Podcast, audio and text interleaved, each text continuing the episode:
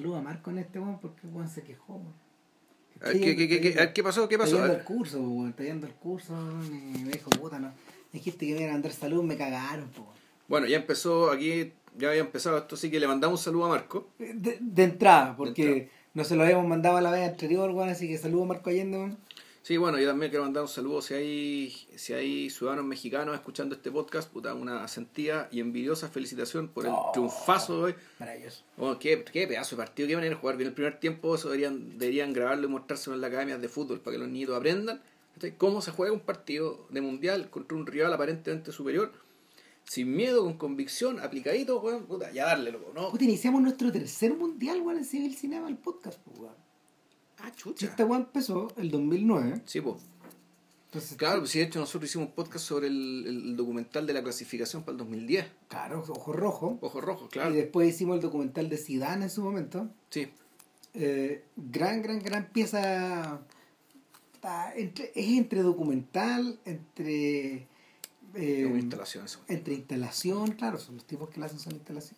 Soy instalador. Instalación, sí, son instaladores. Puta, nada, estamos a la deuda con un con algún podcast futbolero en este en esta nueva sesión, weón. Eh, puta, no sé, weón. Yo creo que deberíamos hacer el podcast de Any Given, Sunday en algún momento. Ah, es verdad. Eso es fútbol americano, es otra cosa, pero es, el, el- El deporte. es- es la, yo creo la, es la aproximación más cabal que esto una película de ficción al fenómeno del deporte masivo, Sí. creo yo. Sí, Ah, y- es la más completa. Yo creo que es la más Así completa, que- la más divertida, la más interesante, la que tiene la mejor fauna, ¿cachai? No, Puta, sí, weón. Pero eso para después. Ya. eh, terminando con el- la introducción de hoy, eh, primero que nada son las 21 horas 6 minutos del día domingo 17 de junio del año 2018. Esto es el cinema número 335, las películas que no nos avergüenzan. Y como esto fue anunciado debidamente eh, hace algún tiempo ya, eh, que bueno, la semana pasada no pudimos grabar, que grabamos ahora. Eh, Sí. Vamos con un long, un long dimanche de fiançailles, un largo, un largo domingo de noviazgo. O amor de- eterno. o amor como- eterno, como se le como tradujo. llama en Netflix y como se llegó a la sala acá. Claro. Qué mal título, weón. De Jean-Pierre Genet Sí. y Esto está basado en una novela. Sí, una novela. Sí. Yo creí que era cómic, fíjate, y no, es Bueno, novela. es que tiene forma de cómic. Yo pensaba todo el rato en Adel Blancek y ya vamos a llegar, Sí, no. ya vamos a, llegar a eso. O sea, hay, de hecho, hay un intento deliberado por, por, por tener Por- ese ritmo. Sí, por tener, no- no solo el ritmo, sino también el tipo humano, ¿cachai? Por cómo te muestran a, los- a las personas, ¿cachai? A, la- a a las Claro. personas de esa época. Y también una cuestión furiosamente, eh, furibundamente anarquista y antimilitar, ¿cachai? Que tiene esta película. Que también lo comparte, que lo comparte, uno, es en cierto sentido un homenaje a Tardy sin citar a Tardy, o sea, sin, sin basarse en Tardy. Uno lo recuerda siempre. pero se en ve, cada momento. aparece, es evidente, está en la cara, digamos.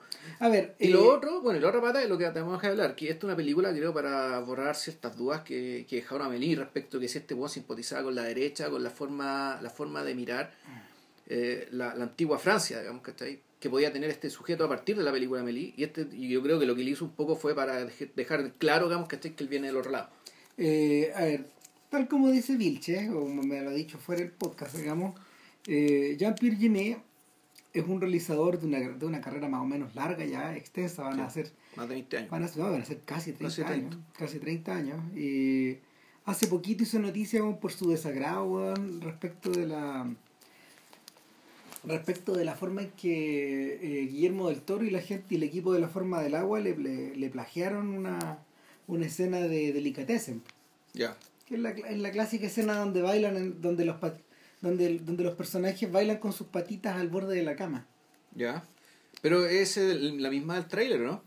Eh, Esa sí. que es con los ruidos, ¿cachai? Sí, claro. Entonces que empieza a aumentar el ritmo Ah, no, con no, el esto es mucho más sencillo, no, no, no, Ya. están tan, tan como bailando una especie como de pieza de pieza a la antigua. Entonces Pinón y su pareja están ahí jugando Ya. con sus patitas. Ya. Pero, pero bueno, no sé, Jeanette también, Jeanette estaba medio enojado porque en el fondo también la película esencialmente lo que hace la forma del agua es plagiar su, es, es plagiar su imaginario. Claro, pero ¿y, Y- qué, qué le respondió? O sea, lo que respondió Guillermo del Toro, Puta, que no voy a tanto, weón, que en el fondo todos le plagiamos a Brasil. todos le, pla- todos le plagiamos a, a, Terry Gilliam, claro. Y, y- y en el fondo eso es verdad. Eh, yo creo que el... yo creo que eh, tú, tú, tú estás en lo correcto cuando dices que eh, gran parte de lo que Jeanette ha hecho son cuentos de hadas. O cuentos infantiles. Son cuentos, o sea, es una, una sí. Hay una, en el fondo, este, la, este sujeto, y yo viendo, viendo las películas, varias de las que hizo después, antes y después, te da la, impresión de que nunca se logra salir del todo del cuento. Salvo en Alien, pero ahí, claro, ahí en Alien... Eh, También es un cuento, Puta, no, pero, pero yo diría que un poco más complejo, pero sí tiene la gracia, tiene, eh, tiene más que la gracia, tiene la, la, característica del cuento, esto es ser el mundo, lo, del mundo bien cerrado. Lo, mm. lo, lo, mundo muy contenido, pero claro, eso es por la necesidad, por la pero eso es por la demanda, una demanda del género también. o sea, del subgénero, del subgénero alien. Vilche ha visto muchas películas más que yo de, de Janet eh, y, y en el fondo tú, tú das testimonio de que la ciudad de los niños perdidos, por ejemplo, de que las películas que son más o menos, a ver, no, de las centrales, sino que son las las que las que circulan alrededor, como esa o como o como los Micmacs, eh, bueno, esa la vi yo. Esa yo no la vi. Esa es la que yo no vi. Pero ah, la de los Max funciona de la misma, en el mismo sentido. Sí, y T.S. Pivet, que, es la, que está en Netflix, que es una película del 2013. Y, también. Y es, el último, y es la última película que tengo entendido que ha hecho, último largometraje al menos. Sí, también es un cuento. Claro. Es un, cuento y un cuentito. Claro, para estos efectos los filmes centrales en la carrera de eh, son otros. Hay que partir por delicateza, en fin, de, todas maneras. Eh, la otra película, El fabuloso destino de Mélie Poulain. Sí eh, un largo domingo de novio, que es, la que, que, la que, es el centro de la discusión hoy día, sí, eh, que es muy apreciada, fue muy apreciada en Francia, se ganó varios premios César. Ya. En su momento. Pero no se eh, ganó los más importantes en ese No, no, pero, pero, pero generó mucho interés debido a, debido a, que, venía después de la otra directamente. Y entre medio Alien. ¿Que ¿De qué año es Alien, Alien Resurrection? No, es, de antes de los 2000, ¿no? 98 debe ser. Sí, tengo entendido que primero es Delicatessen, después Los Niños Perdidos. Y ojo, esas dos películas son, con, son co-dirigidas con Marc Cajot, que, eh, que además Marc Cajot era un director de arte. Claro. En el fondo, la, y, es interesante, o sea, el hecho que haya, haya sido co-dirigida la película con su director de arte, te habla, eh, también te habla de... Te habla de películas donde el, esta, eh, esta, ambientación absolutamente extraña, ¿cachai? Eh, es, una que no vamos a decir que es de época, si uno ni siquiera, tampoco es ciencia ficción, no, es teen fiction, es una... Para mí viene del cómic. Puede venir del cómic, puede venir también de cierta imaginería. Eh, sí, es como una especie de teen fiction, pero sin steam, digamos, sin vapor. es como una cuestión que puede ser el presente, pero un presente muy avejentado. A mí me pasaba, a mí me pasaba que cuando yo empecé a ver esto, cuando, cuando Delicatessen llega, y llega como una gran novedad a finales de los 80 Chile, más o menos, finales de los 80, yo, los 90, por ahí. Estamos en la universidad. Claro, claro, y lo que llama la atención ahí es este este este clip que está organizado en una pareja que está teniendo sexo, nunca te la muestran directamente, claro. pero pero el ruido que hacen, el ruido que hacen en eh, arriba arriba un somier de lo antiguo, arriba de este somier antiguo genera todo tipo de efectos en un edificio que finalmente está vivo. Claro. Y, esa es la vuelta, esa es la vuelta de la película, de que la gente, la gente que vive adentro de este edificio son órganos o partes pequeñas de una maquinaria mayor. Sí, claro, que donde otra gracia que tiene es que tiene una, tiene, tiene un héroe antihéroe, que es un personaje que no es atractivo físicamente, que no es particularmente brillante, digamos, que, que sí tiene buen corazón y que se enamora de una chiquilla igual de pava que él. Claro. Eh, y, y ese, ese, actor que el actor que está en todas las películas. exactamente, Dominique Pinot eh, funciona un poco en la misma lógica que funciona, eh, que funciona, ¿cómo se llama? Que funcionan eh, tanto, ¿cómo se llama este director? El de, el de Mauvais Sang, de Mala Sangre. Carax. Leo Carax con Denis Lavant. Con Lavant, ya. Con Denis Lavant.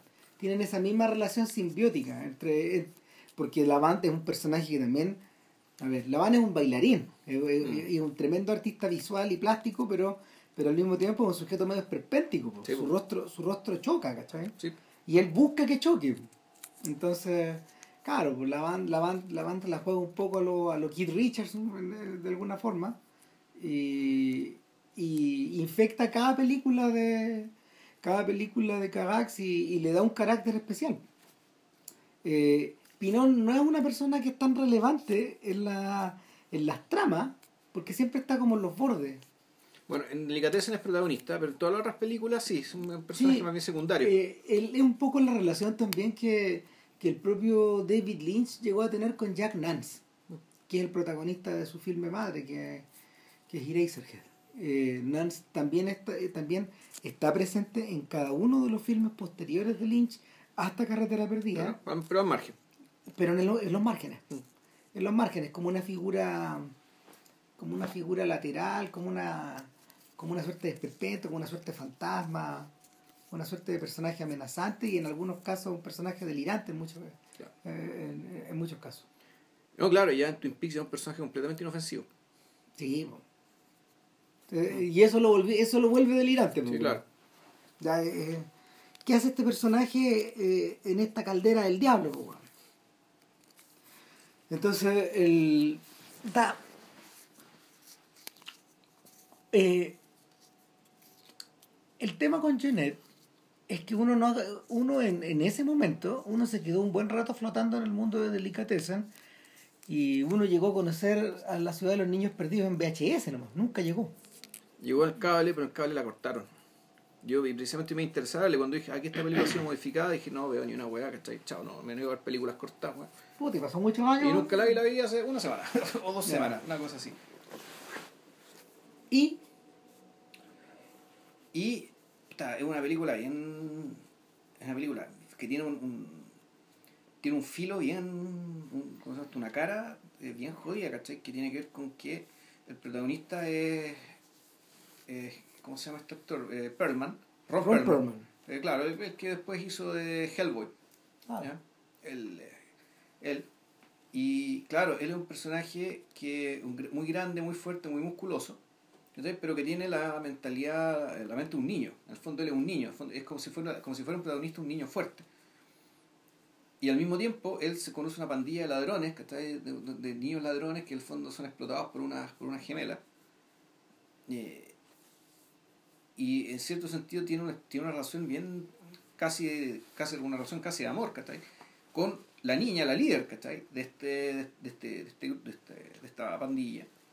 Pero que, así como él es un niño con cuerpo de grande, esta otra niña, en el fondo, y, y la, es hace súper eficiente la caracterización de ella, digamos, desde la escritura y desde la actuación. Ella es una mujer ya ella es una niña, pero en el fondo ya tiene la mirada ¿cachai? de alguien que ha visto muchas más cosas, las que le corresponden, y por lo tanto, él es adulto, él tiene cuerpo de adulto, ella tiene cuerpo de niña, y sin embargo se comprenden como si fuera una pareja, aunque solamente en, nu- nunca en el plano físico, naturalmente, ¿cachai? Eso sería demasiado, sería algo que creo que ya incluso en aquel entonces habría sido difícil de tolerar. Pero ahora, viendo la relación que hay entre, entre este adulto niño y entre esta niña adulta, eh, bueno, la cuestión, es, la cuestión se ve turbia.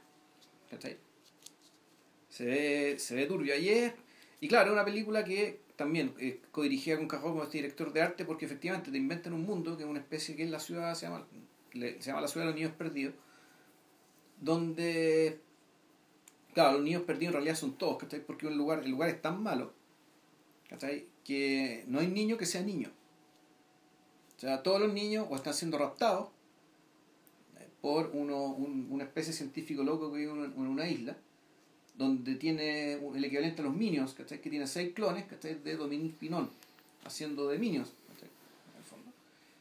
Eh, una, una científica que es una enana, el, y, un, y un robotito, que, perdón, y, una- y un cerebro que está puesto en una jarra, ¿cachai? Que tiene, y, que- y que habla. Ah, bueno, así como lo describí, eh, se refrenda la idea de que eh, para todos los efectos en su momento, eh, Jeanette funcionaba como una especie de Tim Burton francés, Sí, mirado de una manera muy superficial, muy, muy, muy a lo superficial, muy encima, un- muy por encima. Y, y los gringos, de hecho, lo entendieron así, eh, y esa es la razón por la que se lo invita a hacer Alien Resurrection. ya. Y, y este gallo, bueno, no sé, pues lo ve como una oportunidad, man, de... Y ahí es donde se disuelva la, la sociedad con cabo. Y el... Claro, que claro, él se va solo a. Él filma solo. No Sí, no filma con Cajola. No, y el... Se disuelve esta, esta sociedad y, y él hace un salto. Hace un salto que en el fondo es comparable al salto que realizó eh, un contemporáneo de él y un gallo que también tiene que ver con él, aunque no nos caiga muy bien, que es Luc Besson. Besson no, eh, está en la lista de los cortados. Sí, claro, no, está en la lista de los cortados. Vilche, Juan, a Vilche se le pone la cara blanca cuando pronuncia el apellido, Juan. Y... De hecho, tú hice el intento de ver la del Blancet que, no, que, que, que, lo tiraron en Netflix incluso. Sí. Duré 10 minutos, Juan. No, no, no, sí. Ahora, a ver, Besson, Besson tiene, tiene buenas películas, pues yo diría que yo diría que por lo menos hay dos que no me molestan. Hola, el profesional que parece que envejece tiene cierta dignidad, ese No, sí, no es un mal policial. Eh, pero, pero en realidad las que de verdad me interesan son el quinto elemento y Valerian. Y precisamente están en la misma línea. ¿Y, en qué línea? Bueno, están en la línea de, del Space Opera, de, de la ópera espacial, eh, del espacio opera, mejor dicho, perdón. Y, el, y, el, y lo que pasa aquí es que eh, Besón, Besón eh, piretándole mucho al Incal, en el caso del quinto elemento, y, bueno, y, inspirándose directamente en el Valerian, en el, en el cómic Valerian, eh, el tipo construye, construye unos mundos bien descocados, bien, bien desatados en términos de imaginación o de imaginería, de colores, de efectos, y, y el y descaradamente livianos también. Y, y por lo mismo, por lo mismo, yo diría que el quinto elemento en su momento es una película que tiene rasgos de filme de gratificación. Tú podés volver y no cuesta porque porque está lleno de detalles guiños hay una hay un hay un declarado barroquismo eh, la presencia de la presencia de Bruce Willis y de y cómo se llama esta la Mila Jovovich. Claro de Mila Jovovich la, la rusa la actriz rusa. Creo que ucraniana. Eh, ucraniana ok.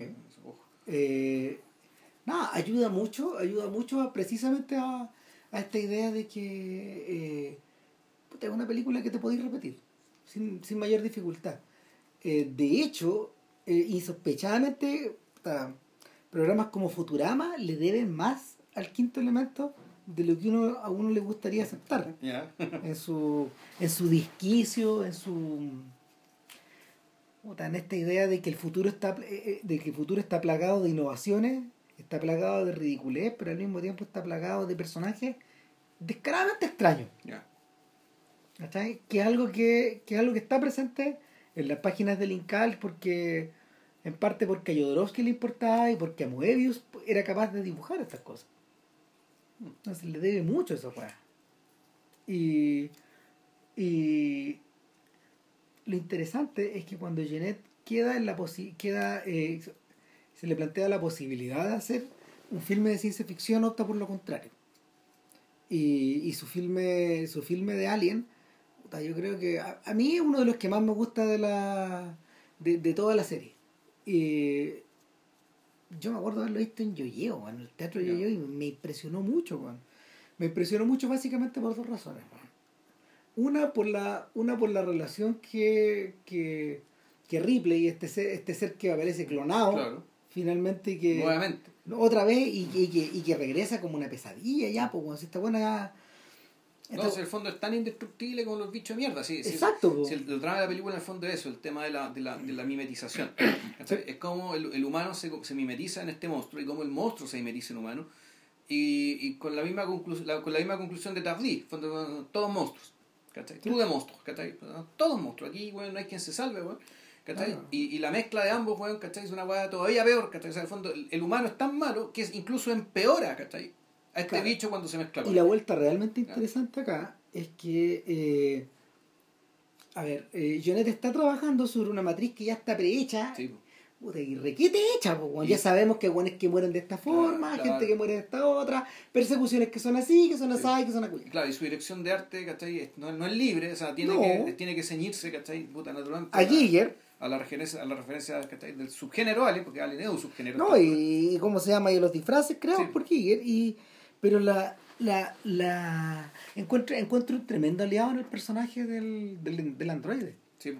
Porque o sea que eso es más inesperado, entonces sí logra meter giros interesantes en la giros inesperados que está ahí en la, en la película, entonces la película cumple con, con casi todos los requisitos ¿cachai? de este subgénero y cumple bastante bien, bien, dignamente. Esta película me dice Ramírez que no le fue bien. No fue bien recibida. Cosa que me extraña, igual me parece súper injusto, porque Es que la gente estaba en otra en ese tiempo, sí. Uno esperaba que Johnny fuera a hacer una comedia, una comedia de esto y la weá no, está, no puede estar más lejos de eso. Ahora hay que retroceder, hay que retroceder a una época en que eh, la estructura de las secuelas no es la de hoy día. Hoy día no tenéis que dejar pasar más de dos años Claro. o tres años para hacer una secuela. Hay gente, de hecho, que lo enfrenta de, tan- de forma tan descarada que el año que viene van a hacer una. La cara de raja. Como si estuvieran hablando de una serie. O de una temporada de una serie. Eh, el problema es que si eh, sobreexplotan la marca, eh, pecas. Y te va mal, pues, Sí. porque la marca se devalúa. Y si dejas pasar demasiado tiempo también, pecas.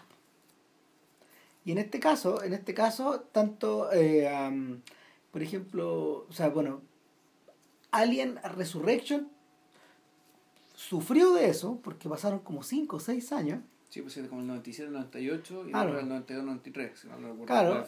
y eh, sufre un poco del mismo problema que sufrió Terminator 3. Ya. Ahora, Terminator 3 no es una pésima película, pero es una película mediocre dado las dos anteriores. Sí. Y sin embargo está el mismo problema. Ya. ¿Cachai? Está esta idea de que dejaste pasar mucho rato. Entonces cambió el público y bueno, y está el otro detalle de que los gringos no tenían una forma adecuada de poder eh, marketear un producto como Alien. Sí, Por- bueno, pero ojo, ah, o por- sea, o sea, por, espera, pero, pero ¿por qué? Porque desde el principio habían decidido que Alien iba a ser algo muy distinto a Star Wars. Es decir, eh, una serie de filmes R. Y eso ya te resta mucho, mucho público. sí, claro. ¿Cachai? Y, y, y nunca han traicionado esa. No. Nunca han traicionado ese enfoque. Siempre ha sido R Alien. Ya. Creo que la última, sobre la última no estoy tan seguro. Pero son filmes que son violentos. Covenant. Claro, Covenant. Covenant. Son filmes que son en general violentos, son, son películas. Con muerte explícita. Exactamente, El poco, el eh, poco respeto al cuerpo humano. Eh, no, y el otro, el otro detalle es que no son luminosos, son películas medias góticas, eh, son filmes de castillo, en último término. Sí, de mazmorra. De es una- mazmorra flotante. Claro, entonces eh, es en esa medida que eh, era imposible que brillara como Indiana Jones, que brillara como, como La Guerra de las Galaxias y como otras franquicias de su misma era. Es que en rigor son películas de terror. Son. Son películas de terror con ambientación futurista. Entonces está el. Está medio camino entre el terror y la ciencia ficción. Puta, y eso, y, y, y la, y el...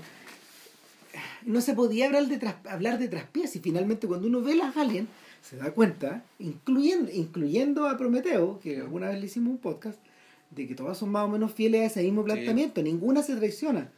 Incluso cuando Scott no tiene nada que ver. Todas están más o menos en la Sí. misma línea. Y, puta, y, y por ser fiel a la línea, estos buenos les dio, ¿no? les, les llegó nomás. Eh, y, y la carrera de y la carrera de Jonet eh, como realizador eh, Hollywoodense del mainstream. quedó trunca. Quedó trunca. Como bien, por ejemplo, podría haber quedado trunca la carrera de, eh, de Peter Jackson en los mismos años cuando hizo The Frighteners, porque con Frighteners tuvo tremendos problemas. O sea, eh, The Frighteners fue un desastre de taquilla. em, le fue, o sea, en, en términos de los gringos, pero la inversión que él hizo en esa weá fue muy baja, porque, porque inventó hueta para poder hacer eso. Sí, pues si en el fondo el, el tema el, el tema de este es que es un buen barato, que filma barato, es un, un director de cine B. po. Claro, pero finalmente el, el, el, el, el montaje que quedó no era de acuerdo a como él quería, lo manipularon mucho, quedó la cagada. Y lo mejor que salió de ahí es que el weón quedó con toda la infraestructura para hacer el Señor de los Anillos Claro. como él quería.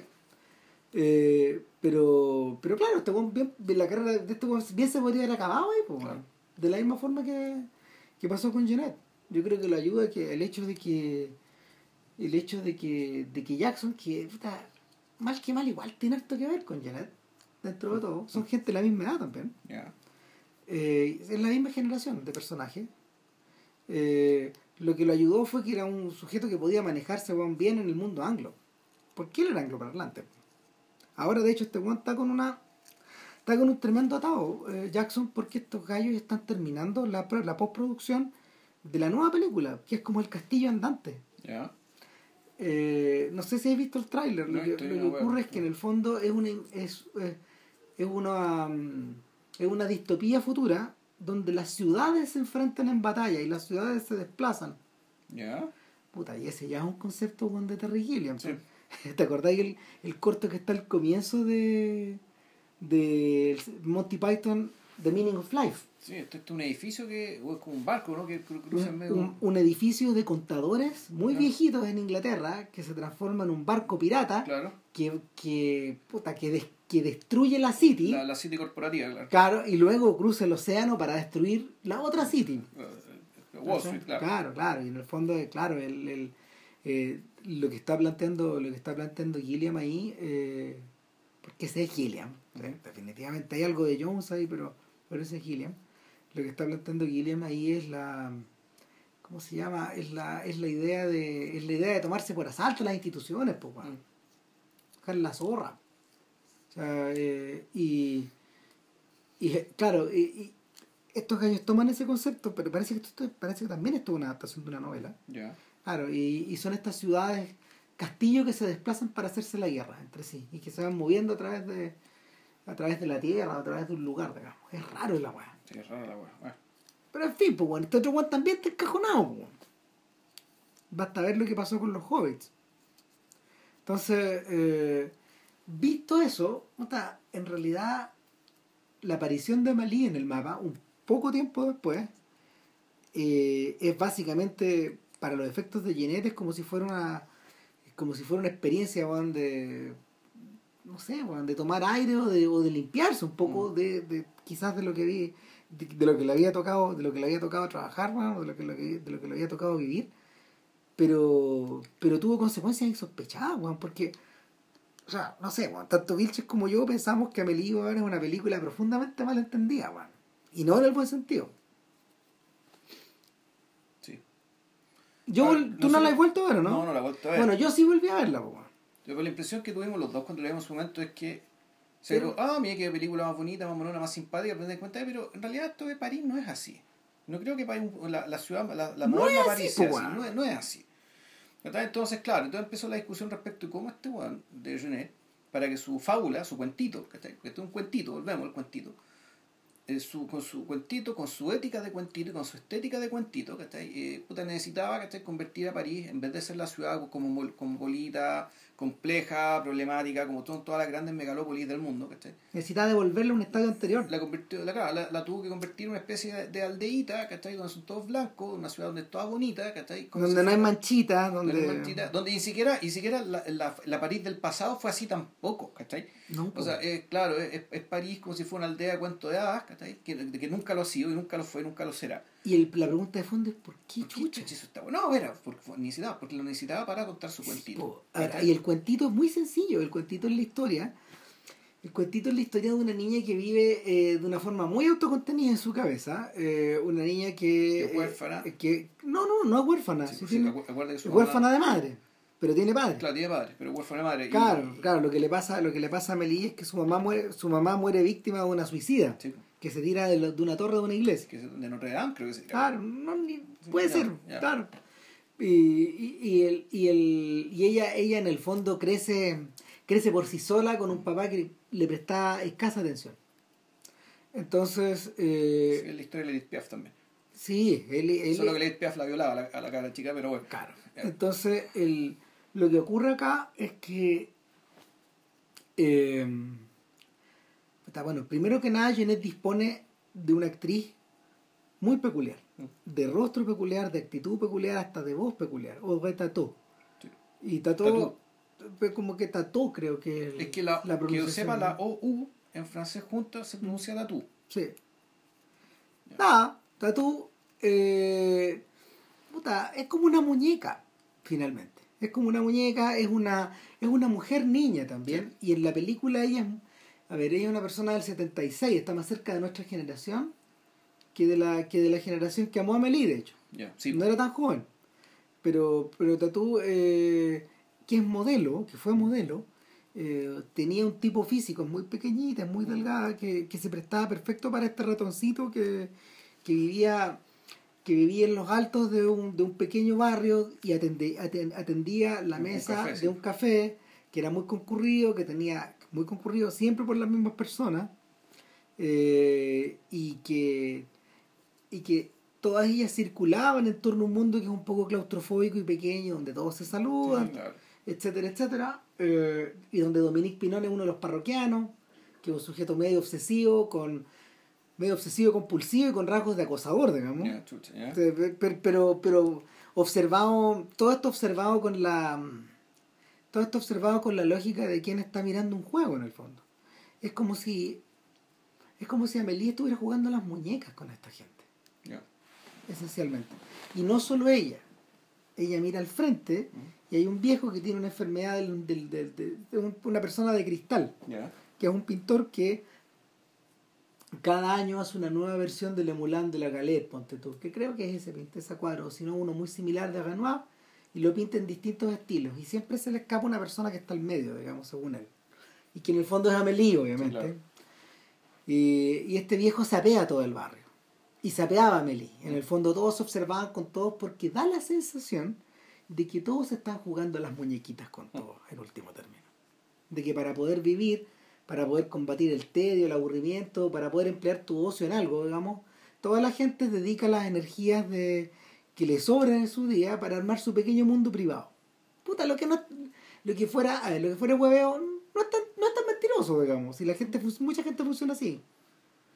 Eh, el, ahora, ¿qué pasa con Jeanette? Jeanette plantea esto incluso en términos de en términos de enfermedad. O sea, el hay personajes, por ejemplo, como el pintor, que para poder hacer eso tienen que estar recluidos en forma permanente. O personajes como Amélie, que para poder estar, eh, para poder sostener eso, deben estar observando en forma permanente y finalmente están fuera del mundo.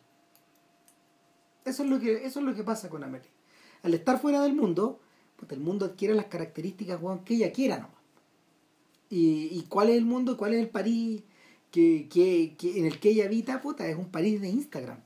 Pre-Instagram, pero de Instagram. Claro, en el fondo lo que, lo que hizo este weón fue solarizar y cometió una, cometió una atrocidad, weón, en ese sentido, porque...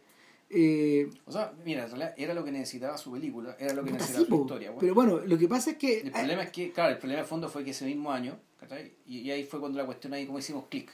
Ya, esto es. ¿Cachai? Donde sospechamos. ¿Qué pasó? Pasó que ese mismo año, por primera vez, el Frente Nacional pasa a segunda vuelta ah. en Francia. ¿Cachai? Entonces dijimos, ya. O sea, es el público. Amelie es el heraldo de esto. ¿Cachai? sin querer. Sin quererlo, ¿cachai? Sí, claro. Sin quererlo. Y la película que vamos a comentar ahora, precisamente porque este creo yo, este para sacarse ¿Qué hay ahí? ¿Qué, chucha había ahí? El, porque, bueno, Vilche y yo nos sentimos muy violentados cuando vimos a Amelie.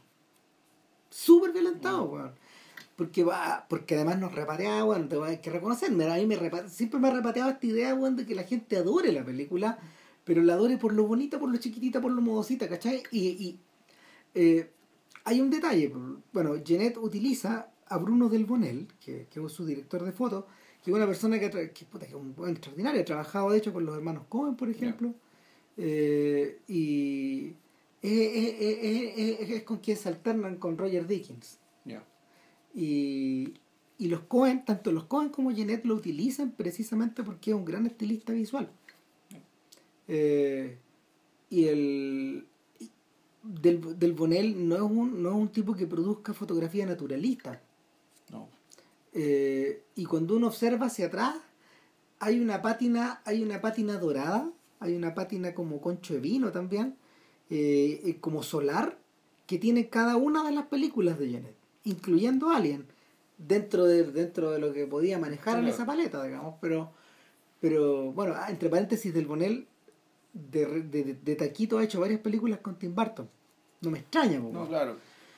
Entonces, el, el, lo que ocurre acá es que a estos guanes se les pasa la mano, weón, y naranjean París, pues, Y cuando uno, cuando uno ve París, eh, la luz es fundamentalmente distinta, por la luz de París es la luz de las películas de la Nouvelle Vague, por la forma en que por la forma en que el sol, por ejemplo, en los días de los días despejados se refleja en las nubes, ¿cachai? Esta idea de que París eh, un- una gran, gran, gran porción de París no supera los 6 o 7 pisos, o los 8 Ujú. pisos, y, y- y es esencialmente está construida al mismo nivel. Entonces, el- no hay grandes juegos de sombras, no ocurre lo que pasa en Nueva York, no es una ciudad que está, tampoco es una ciudad extremadamente grande, eh, el centro, digamos, y, y no, no, no hay, no hay, no hay estructuras culminantes. Hay que ir a, la defensa para eso, hay que salir Hay del, que salir del claro. hay que salir de la ciudad como para poder, para poder eh, deshacerse del París, el París de Haussmann. Y, y lo que lo que pareciera ocurrir es que eh, Genet no, no- no tiene en su cabeza weón, ilustrar el París de Haussmann, sino que, sino que hacer alguna variación sobre el París de Mononclo. Ya. Eh, algún día nos vamos a encargar de Jack Tati, pero lo que pasa con Tati es que en el fondo eh, una de las dimensiones es la cómica y otra de las dimensiones es la naturalista, pero también está la, La urbanística. la ¿no? dimensión de urbanística de, de los filmes de, de, de- Tati y cada vez que él vuelve a filmar Que es la más interesante entonces. claro hasta no y lo que es que es lo que no va a tener fin Sí, jamás claro. pero cada vez que él vuelve a su ciudad o a la ciudad porque nunca dice que es París Claro. más encima pues, weón. nunca te habla que es París eh, el weón propone un París distinto y, y el París de el París que está contenido en Amelie el París de Monoclo este París este París como medio senado medio mm, medio provincial Avejentado, como si fuera una, una, aldea metida al medio de esta weá, pues. Claro, Sí. pero, pero resulta que hay un diálogo en Mononcle con toda la arquitectura de Le Corbusier Sí. y de los modernistas. Exacto. O sea, no un diálogo, en realidad es un combate. Es un combate. Es una antítesis, es Ah, radical, digamos, porque además implica formas de ser y modos de vida y claro, valores que porque, están... porque el protagonista de esas películas, que, que el señor Hulot, eh, transita en los dos mundos con una soltura, weón, de danzarín, pues, weón. Sí, claro, pero... Sí, O sea, él, él va de un lado para otro y nadie lo detiene. Nadie lo tiene, pero claro, pues en el, mundo del pues, se siente un marciano. Pues, Puta, claro. sí, pues, eso es, es- es este, este otro planeta. Claro, lo, lo salvaje es que en la siguiente película, en Playtime, el París, weón, el París provincial se De- desapareció, po, weón. desapareció, no queda nada. Quedó todo lo otro nomás. Sí. Y está este otro hombre Deambulando ahí, weón. deambulando ahí Sí, está, ahí weón. está, porque- Y en la siguiente película ya ni siquiera está en la ciudad, weón. Están solo las carreteras. Solo, solo los mecanismos de transmisión. Claro. Entonces la weá ya, el, el, la, el salto al vacío, el salto al vacío es total. Sí. Porque, porque, no queda ni una weá. pues. porque claro, porque, porque, porque eh, ese, el señor Hulot que había comenzado de hecho eh, En Jour de Fête, en Jules de claro, convertido, que era, no, no es el mismo personaje, pero, pero Pero claro, esa es la Francia de la posguerra, ¿cachai? Que era... claro, Uno se encuentra con esta weá, al cabo de cuánto, que 25 años, puta, claro. Y todo se convirtió en humo. en otra cosa. Entonces, eh, el, es en esa, es en esa, es, es- en ese escenario que la aparición de algo como Melí es profundamente reaccionario, weón. Es reaccionario, es men- sobre todo mentiroso, weón. Puta, claro, sí. ¿Cachai? El mundo de Amelie es el mundo, el mundo de Amelie es el mundo de mm, me, me- que me hizo me, me- acordé de este comercial de, de este ah, ¿cómo se llama? De, de estos, de estos comerciales de Denis Lavant para eh, para esta cerveza, weón. Este. Stella Artois. Claro, y son muy bonitos, están muy Claro. bien hechos y juegan con esa idea del París provincial. Bueno, es que algunos de ellos transcurren, la, de hecho, en la provincia también. Claro, claro, pero pero Pero, pero, si, tiene- pero- pero tiene- si lo pensáis bien, weón, casi todas las teleseries del 7, weón, usan el mismo truco, weón. puta claro, po, weón. Ahora, O sea, no, en realidad no. O sea, sí. Pero en el sentido que no la hacen transcurrir en Santiago de Chile. No te mientes con que esto es Santiago de Chile. Bueno, es, sí el mundo de Sabatini, a eso, te, a eso- Pero, a ese mundo se refiere Vilcha. te lo mandan, te lo mandan a, la- a algunos extremos, Claro. pero los conflictos son conflictos de, de, de, de personas un poco de la sociedad moderna, digamos, ¿cachai? Pero en, esto, en estos escenarios, allá, en estos mundos escenarios. cerrados. Eh, Lepascua, ahora, los gitanos, weón. Lo fascinante es que no es necesario tener una visión, tener una visión de mundo cerrado de cuño reaccionario para poder hacer una de estas películas, porque Bruno Dumont en los últimos años ha estado obsesionado weón, con hacer películas en Bretaña y mostrar la brutalidad de esta gente, pues, weón. O sea, Dumont ha estado haciendo la misma pega que, que ¿cómo se llama? Que, que nuestro amigo de Reyes y Reinas, pues, weón.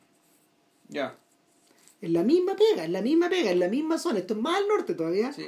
No, no, Bretaña está al otro lado. Lo que pasa es que Sí, no, pero- Juve está, claro, en la frontera pero, con Bélgica. está, pero está como a la misma altura, po, Bretaña, esta es que está a la otra punta del norte de Francia, po. que es la punta que cuelga, que, que la, es la punta que cuelga, digamos, ¿cachai? Es el Atlántico. Claro.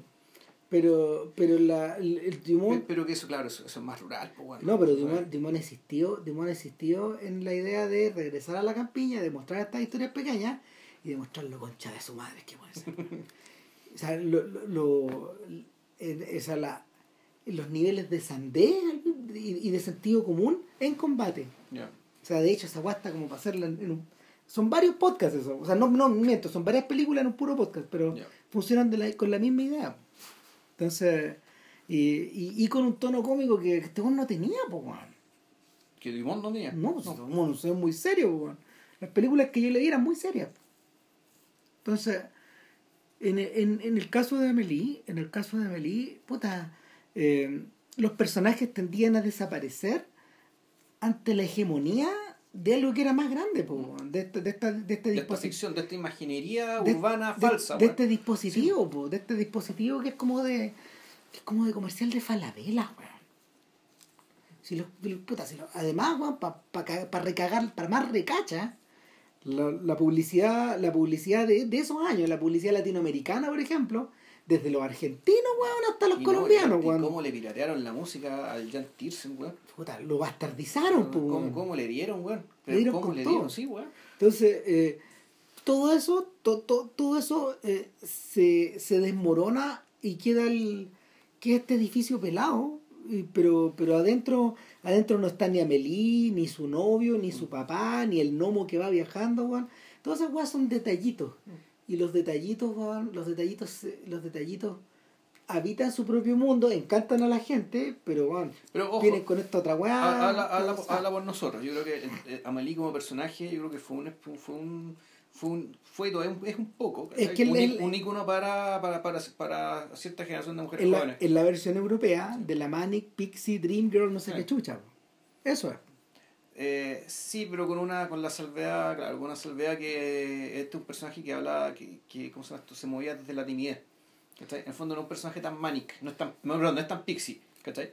No, No, no, eh. esta cuestión así media traviesa y media entradora y meteora, weón, ¿cachai? Que, te, que tiene que romper cierta... Que tiene que, Que tiene que romper tu, que tu tranquilidad. weón. Más que no solo tu tranquilidad, el fondo, lo, que, lo, que, lo que termina rompiendo estos personajes es una, es, un- es una clausura, ¿cachai? Un blindaje, ¿cachai? Claro. Que tienen estos personajes masculinos, ¿cachai? Eh, Que tienen que ser salvados. Es el blindaje del nerd. Puta, suele ser del nerd o del psicópata, o perdón, del sociópata más bien, Claro. ¿cachai? O del, o del weón con TOC, algún tipo de TOC. Claro. Que, que en el fondo. Eh, que, el- que el fondo el público que va a ver, las- que en buena, parte el público que va a ver películas, ¿cachai? Entonces, en el Sí, fondo, sí. este, perso- eh, este, esta- este personaje es una gratificación para, para ese tipo de público masculino que, que al o sea, de hecho, eh, no es casualidad tampoco Mm. que el, el cineasta y la película que lograron la, la- la síntesis perfecta entre los dos, entre el, entre Francia y Estados Unidos fuera, fuera Gondry con, con su colgado de Kaufman con Eterno Resplandor. Eterno po. Resplandor. Esa es la fusión. ¿Cachai? Ahí está la fusión de esas dos sensibilidades. La, la fusión total. Sí, pero no, ¿por qué? Porque yo creo que el personaje de la Kate Wilson no es una Manic Pixie ni una mierda, ¿cachai? Pero es un personaje mucho más complejo. Puta, pero, pero, pero es la fusión de esta weá. Pero Eh, es un personaje mucho más complejo, más interesante y... y, y es- puta, es que esa película es buena, sí, weón. es buena y- insisto, no es una no, no ese personaje no es una mujer hecha para salvar a alguien, ¿cachai? Porque la Manic Pixie que- tu, tu, tu, es, bueno, Bueno, es la nueva por- Inés, por otro es la lado- nueva Sonia Raskolnikov, ¿cachai? Pero con la característica Bosmo, weón. Pero por otro lado, por otro lado, el personaje de Carrie tampoco es un personaje que esté buscando ser salvado, al revés. Pues que bueno, entonces, por eso creo que esta película está fuera, para mí está fuera esa discusión. ¿Tú creí? No, Sí. yo, no, yo, para mí, para mí el al, que... al- al menos del tipo humano aquel, ¿cachai? De- del tipo humano del que estamos hablando, el Manic Pixie, el carajo y las pelotas. Para mí, es lo, es para, para mí es lo que sintetiza esos dos impulsos. O sea, y, y por lo mismo en la película canónica de esa weá. Ahora, eh, aparentemente, Jeanette parece haber entendido esto. Como, que me cachó que la cagó. Puta, no, o que en el fondo creó, una, que, que creó, que creó un Frankenstein, porque de ahí para adelante, de hecho, su propia carrera ha quedado, ha quedado aplastada weón, por el recuerdo de Amelie. O sea, por el recuerdo de una película weón, que hasta en el título rima, po, weón. Le Fabuleux de Star, la Sí. weón. Y, y el, el bueno, y ojo que. Pero que la película no es recordada así. La película es recordada simplemente, al menos por acá, es es Amelie. pues claro, Y tú cuando hables de Amelie ya sabes de qué estoy hablando. Claro. ¿Por qué volvemos? Porque Y ahí está un poco el, el, el- poco el- no sé si es un desacuerdo, ¿cachai? Pero yo creo que sí, que el, tú dices que para efectos, para efectos políticos, para efectos de, como de, de- de lo que quedó de la película, quedó el dispositivo. Pero yo creo que también quedó el personaje. Ya. Y por algo la película Amelie. A todo el mundo entiende Amelie, partiendo por el peinado. Sí, sí, esta chiquilla del peinado con la cuchara en la mano, Claro. mirando la pantalla permanentemente. Y rompiendo Eh, ahí. es el peinado que de hecho está pirateado de Ana Karina, de Envío esa ese es el peinado. Sí, Ese es el peinado. Y la mirada de Ana Karina a la pantalla también. Mm. Sí, está, está re- Amelie está repleta de. A ver, Amelie como, Amelie como tal está repleta de, de referencia a, a un mundo donde la Nouvelle Vague ya está considerado como algo histórico, pero como algo histórico en un pasado que, que es más grande, que es más legendario y que forma parte como de este mismo cuento de hadas Ya. que no podéis romper. Eh, en el fondo es, el, el encapsulamiento weón, de... A ver, eh, si los tipos de los 60 en el fondo estaban tratando de, vía, vía, vía sus ficciones, que incluían muchas de estas cosas, estaban tratando de romper con eso, basta ver lo que pasa con Infa- Infame et Infame de, de Godard, una, con una mujer es una mujer, que es una comedia musical donde las canciones van trozadas, pues, weón. Y son buenas canciones, pero están todas trozadas. Eh, el, eso, eh, ese era un esfuerzo por utilizar esa forma para romper la forma No, yo, o sea, yo veo otra cosa. y ya. para ir más allá. En el caso Pero, espera un poquito. Y Ah. eh, lo que ocurre con Jeanette es al revés, pues utilizar esto como un como, eh, utilizar, eh, utilizar esto como una estructura como una estructura histórica, weón, a la que tú miráis, a la que tú miráis como a la que tú miráis de la misma forma en que la gente mira el Sacre Care, weón, puta en la lomita hacia arriba, ¿cachai? Arriba tuyo, arriba Con tuyo. referencia. Claro, siempre referencia. tuyo, claro. Eh, entonces, estos weones, estos weones, este, este weón encapsula esa forma y la encierra, pues, y la, y la, y la, mm, la encierra, la captura y, y la captura como si estuviera capturando un puta como, como si estuviera capturando un- una hada o un, o un dragón, una wea así, y la pone bajo, bajo, bajo una. la mete entre un libro, weón, la pone, la pone entre una cárcel, weón. Lo que está, lo que alguna vez fue libre vuelve a quedar atrapadito. Sí, objeto museo. Claro. Entonces, puta, pasa todo lo contrario con la otra película. Y por lo mismo, toda la gente que adoró a Amelie se cagó en la otra película. Doy fe, weón. Yo fui con gente que le gustaba Amelie y yo fui arrastrado a ver esta weá. Que no quería en el 2005. No quería ir a ver Amor Eterno, weón. Y voy, empiezo a ver la película, empiezo a quedar para la cagada. Yo, weón, la gente se empieza a aburrir a mi lado, po. Claro, empiezan a bostezar, empiezan a confundir los Uy, nombres. qué larga, uy, qué fome, puta, no, son, esta weá muchos, no- son muchos personajes, weón. Oye, pero este no es este otro, weón. esto no es lo mismo. Mira, eh, y, y cómo se llama, y ojo, no, no se, la gente con la que fui no se trataba de, no, no eran, no eran personas que no entendieran la weá. Pero no, no los conquistó esta cuestión porque no estaba diseñada para conquistarte. Mm. Eh, lo fascinante de esto es que utilizan los mismos recursos, los mismos recursos estéticos, la misma voz en off omnisciente. Sí. Esta idea, eh, esta idea de que en el fondo cuando, cuando entra el narrador, en este caso una narradora, no un narrador como en Amelie, aquí invierte la invierte la Pero estructura. aquí la narradora aparece al principio y al final. No, aparece en varios momentos. No, yo recuerdo y no. No, hace sí. me- No, bueno, se aparece en varios momentos. Entonces estoy confundiendo películas. El no, lo, lo que es que lo que ocurre es que eh, cada vez que necesita contar, por ejemplo, el trayecto de un personaje, entra la narradora. Ya. Y ahí entra. eh, no es. A ver. Lo que ocurre con el narrador de Amelie, y es bien interesante, es que no solo es un narrador, narrador omnisciente, no es solo una persona que está consciente de hartas cosas a la vez, y que de repente nos permite eh, ver escenas en la película donde Amelie no está, de hecho. Son más bien pocas, pero. Pero ella no. Ella no participa de toda la, de toda la, de toda la trama. Eh, lo que ocurre con este señor, weón, es que es un señor condescendiente con su protagonista. Le permite, regalonea a su protagonista, le permite salirse con la suya. Eh, le permite mirar a la cámara, le permite juguetear, le permite irse por las ramas, ¿cachai?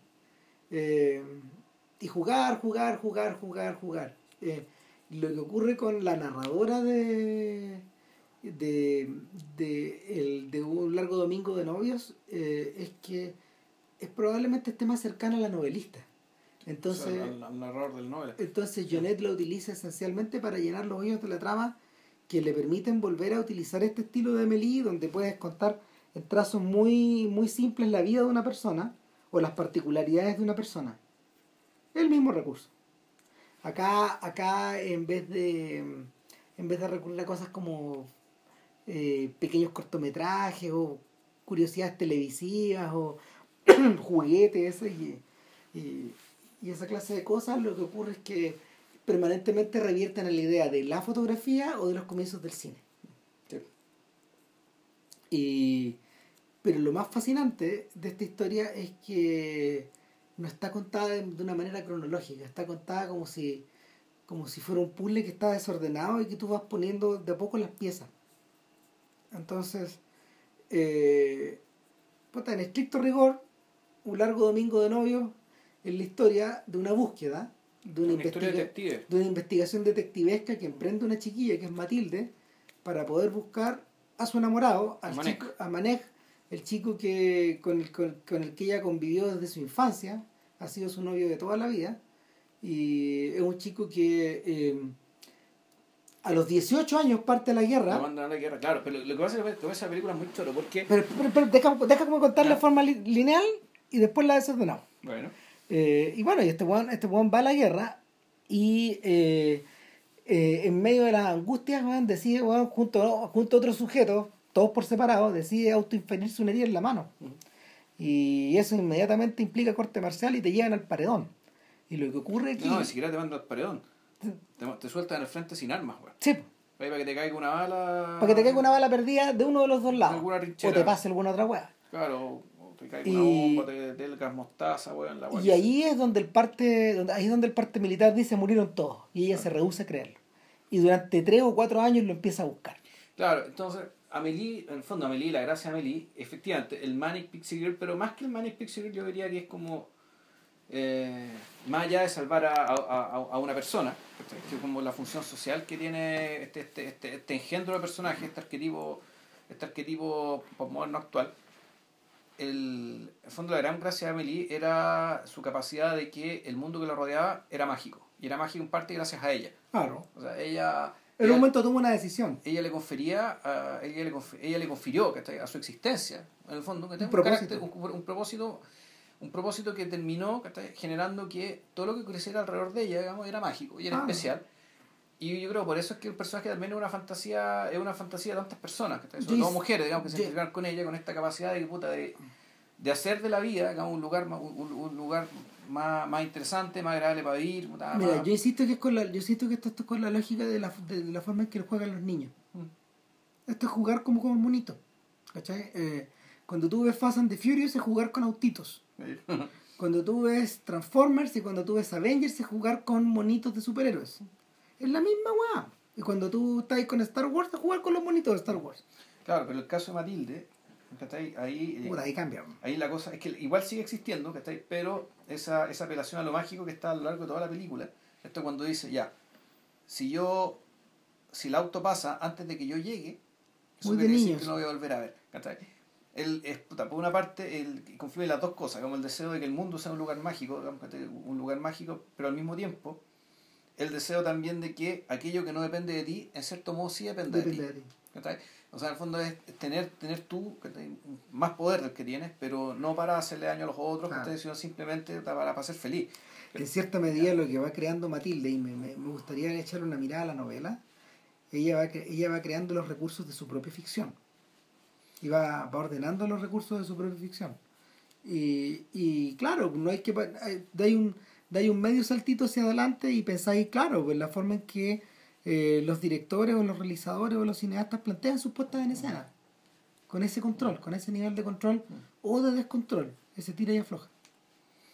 Y, y, el, y es por eso mismo, yo creo que a Jonet le atrajeron esta, que Jonet le atrajeron estas dos ficciones, sobre todo, sobre todo esta segunda, eh, porque en la medida de que uno recorría las películas anteriores te das cuenta que, que Jonet, eh, Jonet funcionaba un poco con la lógica de Tim Burton, con esta idea de eh, poblar profundamente eh, con, con su personalidad, con su mm, con sus gustos, con sus, con, su, con sus tendencias estéticas, ficciones que podrían haber sido realizadas de una manera muy distinta por otro. Súper distinta. Bueno, en ese sentido, un super alumno de Terry Gilliam. Porque, porque una vez que uno entra en el mundo de Terry Gilliam y uno se da cuenta, bueno, puta, rápidamente en, rápidamente bueno, en, el Flying Circus de, Tony, de Monty Python, te das cuenta de que ese carrusel es muy personal, weón, y eso, esos recortes de diario, todas esas fotos que se transforman, todo eso es de él nomás. Y, y está desarrollado, está desarrollado hasta ahora. 40, 50 años de esa weá, pues, weón. Y es quien más lejos llegó. Que no, no, no sin necesitar tanto, tanto, tanto efecto especial, digamos, eran efectos manuales. Y, y modificaban el mundo, pues, modificaban ese mundo victoriano de Flying Circus. Pues, Puta, con, con, unos, con, unas consecuencias desopilantes y desquiciadas. Pues, Entonces, entonces el, en, el caso, en el caso de Jeanette, eh, punto una, y me llama la atención que lo haga con la Primera Guerra Mundial y no con otra historia. Que, tomando en cuenta de que... el mundo de Tardí. Sí, pues el mundo de Tardí. Eh, Pitán de guerra. Pitán de guerra. y, y, el mundo... es el mundo del gran trauma, es el gran mundo del gran trauma de la de la Europa de fines del 19 y comienzos del 20. no, ah, empezó el siglo con ese huevo. Claro, entonces... Eso fue, el siglo. y, basta poner eso por delante como para tomarle una como para tomar la dimensión de lo que este quiere contar y lo, lo segundo es que eh, al revés de lo que ocurre con Amelie que siempre está al centro y que y que es una enorme presencia alrededor de este carrusel de figuras que van jugando que va, se van moviendo en torno a ella lo que ocurre con Matilde es que Matilde es como el medium es que por eso el comienzo de la película es tan elocuente y es tan... Es el medium de los otros personajes para que estos se desarrollen y tienen el mismo, tienen el mismo tamaño de ella. Claro, esta película aparte del fondo tú te empiezan a contar la historia de los cinco, los cinco personas que van a ser ejecutadas. En forma muy sucinta y breve y acelerada. Claro, entonces tú, tú decís, bueno, ¿la historia de quién vamos a ver aquí? Exacto. ¿De qué se trata esto? ¿Por, qué, ¿por qué está esta niña acá? Pero, pero también, ¿por qué estamos gastando tanto tiempo en estos otros señores? Esta, historia de este, la historia de este, la historia de este otro, la historia de este otro, la historia de este otro. Entonces, por una parte. la historia del cafiche, la historia de. del campesino. Del campesino. De la, del, campesino, francés. Del campesino anarquista, anarquista creo que no, había otro anarquista por ahí. La, la, historia, la historia de este sastre de París. Había otro que era un ojalatero, creo. Que era... Había un ojalatero y la historia de este cabro chico. Claro. Que vivía, weón, puta, que su papá. Que su papá, que curiosamente no juega ningún papel en la trama. Salvo ser el papá nomás. Eh, aparentemente ha estado muerto, no sé. Claro, que el papá era el dueño, que era el guardián del faro. Exactamente, la historia de este niño que gira en torno al faro. Y este niño que... que en Bretaña. Que saca de... Claro, y este niño que saca de su aislamiento a esta niña coja, que va al colegio con él. Claro. Y que le pregunta, cuando la conoce, le pregunta, bueno, ¿te duele mucho el caminar? Y eso es importante, lo vamos a contar Esa es la primera pregunta que le hace. La primera es que hablan. Entonces, eh, la película, la película, por un buen rato, yo estuve mirando, son como 20 minutos. Te, te desorienta. Completamente, sí. ¿de qué va esto? Te desorienta y te desorienta en un ambiente sobrecargado de detalles. Mucho más que de, de nombres, de, detalles, de, lugares, de situaciones, de objetos, de colores, de estímulos. Eh, y muy al estilo de Tardí. Tardí, ¿qué es lo que hace? Tardí dibuja. Eh, a ver, Tardí, Tardí dibuja en unas viñetas muy apretadas, por lo general verticales, eh, donde los personajes tienen harto diálogo, pero al mismo, tiempo están rodeados de objetos. En el fondo, eh, no son personajes que respiren dentro de sus cómics. Y, y cuando respiran, puta, los tableaux que hace, la, la, la, los dibujos amplios, eh, son, son en algunos casos esperpénticos, pero en otros casos son desgarradores, pues, porque este momento también o sea, ¿qué es lo ¿de qué escribe Tardí? Tardí escribe básicamente de tres cosas. Escribe de la, ha escrito de guerra, de la Primera Guerra, mucho material, eh, y también escribió de la Commune. De la Commune, sí. Claro, que en el, en el fondo son, son, son, temas históricos. Lo otro escribe de fantasía, eh, que Adel, Blanc y escribe mucho eh, de, de Serge Noir, Polar. Historias de Paco. Polar de, de pagos que suele tener que ver también con anarquistas, ¿cachai? Con ese Sí, tipo de movimiento. y con ese mundo, con el Sí. mundo de la izquierda, con el mundo de eh, el tránsito del, del 19 al Ah, 20. sí. eh, en ese sentido, puta, eh, tiene harto de común con Simenón, por ejemplo, con, con ¿cachai? Ese mundo también de la. Ese mundo como. eh, Yo diría que, yo diría que antes. sí, sí, más- es, más antiguo, o es- sea, es- es más- es- antiguo, es más Sí, antiguo que más eso. antiguo que eso. Es más antiguo que eso. Pero, eh, puta, Tardí es un, poco, es un poco lo que le pasa a Cramp. En la medida de que se hace más viejo, más insiste en esa weá. Entonces, eh, eh, con Cramp, toda la gente creyó que era un artista de los 60 y los 70, que era un artista de los alucinógenos, que era una aquí, una weá allá. Y, y claro, y la revolución sexual y la weá. Ah. Su mundo son, es el blues 20, 30, 40. Y, y, y, de contar, aparte de sus fantasías sexuales. Ya. Pero, pero, el, pero el mundo que está cerrado es ese otro. Es ese corazón donde el weón pasa, pasa su tiempo, weón, su, ordena sus pasatiempos, y dibuja. Entonces, el, en, en el caso de Tardí, eh, en un mundo donde un montón de estos weones jugaban, por ejemplo, con la sátira, como, como Goscinny, como Uderzo, o, o jugaban derechamente con el mito, la fantasía, eh, co- como, como llegó, o sea, Moebius, llegó en Blueberry y Moebius en toda su historia de ciencia ficción, este weón es notoriamente, no te voy a decir retrógrado, pero un señor que trabaja weón, en el pasado, anclado en el pasado. Y, y aquí se nota mucho porque este pasado está muy habitado, muy habitado por objetos, por cosas. Eh, ahora que la vi, ahora que la volví a ver, por ejemplo, eh, el Jeanette eh, gasta una cantidad de tiempo extraordinaria, tal como ocurrió en Amélie, en, en, en, en disolver edificios, en cambiar cosas, en reemplazar cosas. En Amélie había secciones de París que estaban borradas. Aquí lo que hay es secciones de París que están recreadas. Sí. Entonces uno ve, por ejemplo, la, la Gare d'Austerlitz, que es como que es la llegada que tú tenés por el sur de, de, de París. Tú entras, la gente que viene del sur o de España, de Marsella, entra por ahí. Y la Gare d'Austerlitz está modificada completa a su exterior. Y el y la mm, ¿cómo se llama? Y la- Pero aparte de la casa du Nord también. sí, también sale la Gare du Sí. Nord y también sale la Gare d'Orsay, Ya, que hoy, hoy día es el Museo de Orsay. ya. Pero tú ves el edificio y sale, sí, Sí. el Museo de Orsay.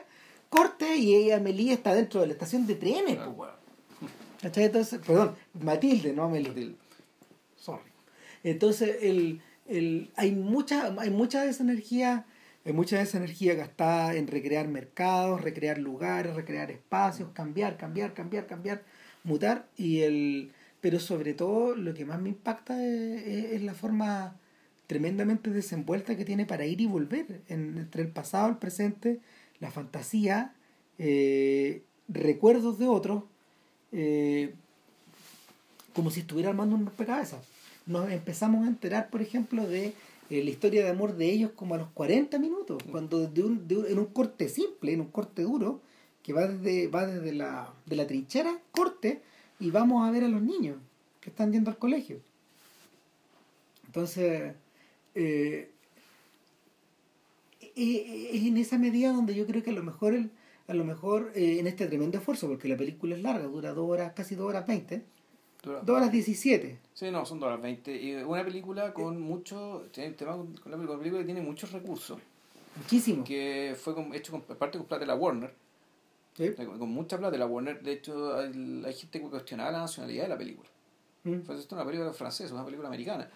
Eh, y es una película que además despliega y, y, puta, si, los que han visto cine francés, en el fondo está la selección de Francia, weón, Sí. actuando. Y no la- solo ella, está hasta Jodie Foster, weón. Yo creo que eso es parte del acuerdo de la, Pero claro. de- de- del otro, digamos, pero Jodie Foster, weón, puta, eh, estirando sus músculos franceses, pues también habla francés. ahora francés sí. y- Estudió en Francia. Claro, y era, y, y era ella, no estaba doblada. ¿No? Y eh, claro, y, y- el reparto, el, reparto, el extraordinario. ah.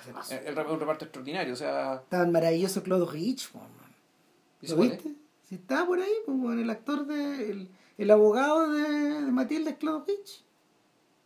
No, él no se llama Clint ¿No es? No, el abogado de Matilde es el maestro.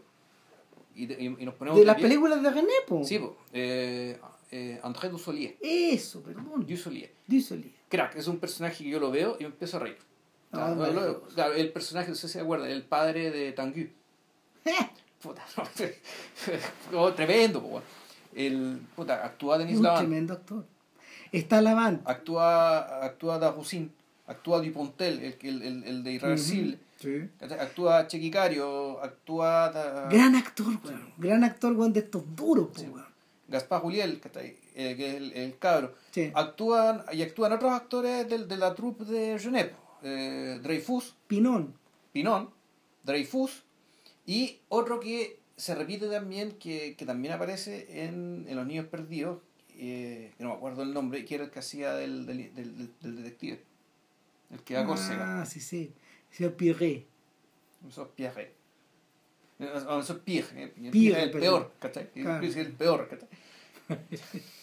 Puta, mano, si, si, si, si la, la, la constelación, la constelación de, la constelación tanto de actores como de recursos te da la idea de que en el fondo este weón se empleó hasta lo, empleó hasta lo último que tenía, weón, para poder contar esta weá. O sea, claro, él se apostó por hacer una. O sea, por el fondo, usó el prestigio y la plata que ganó con Amelie para hacer una superproducción.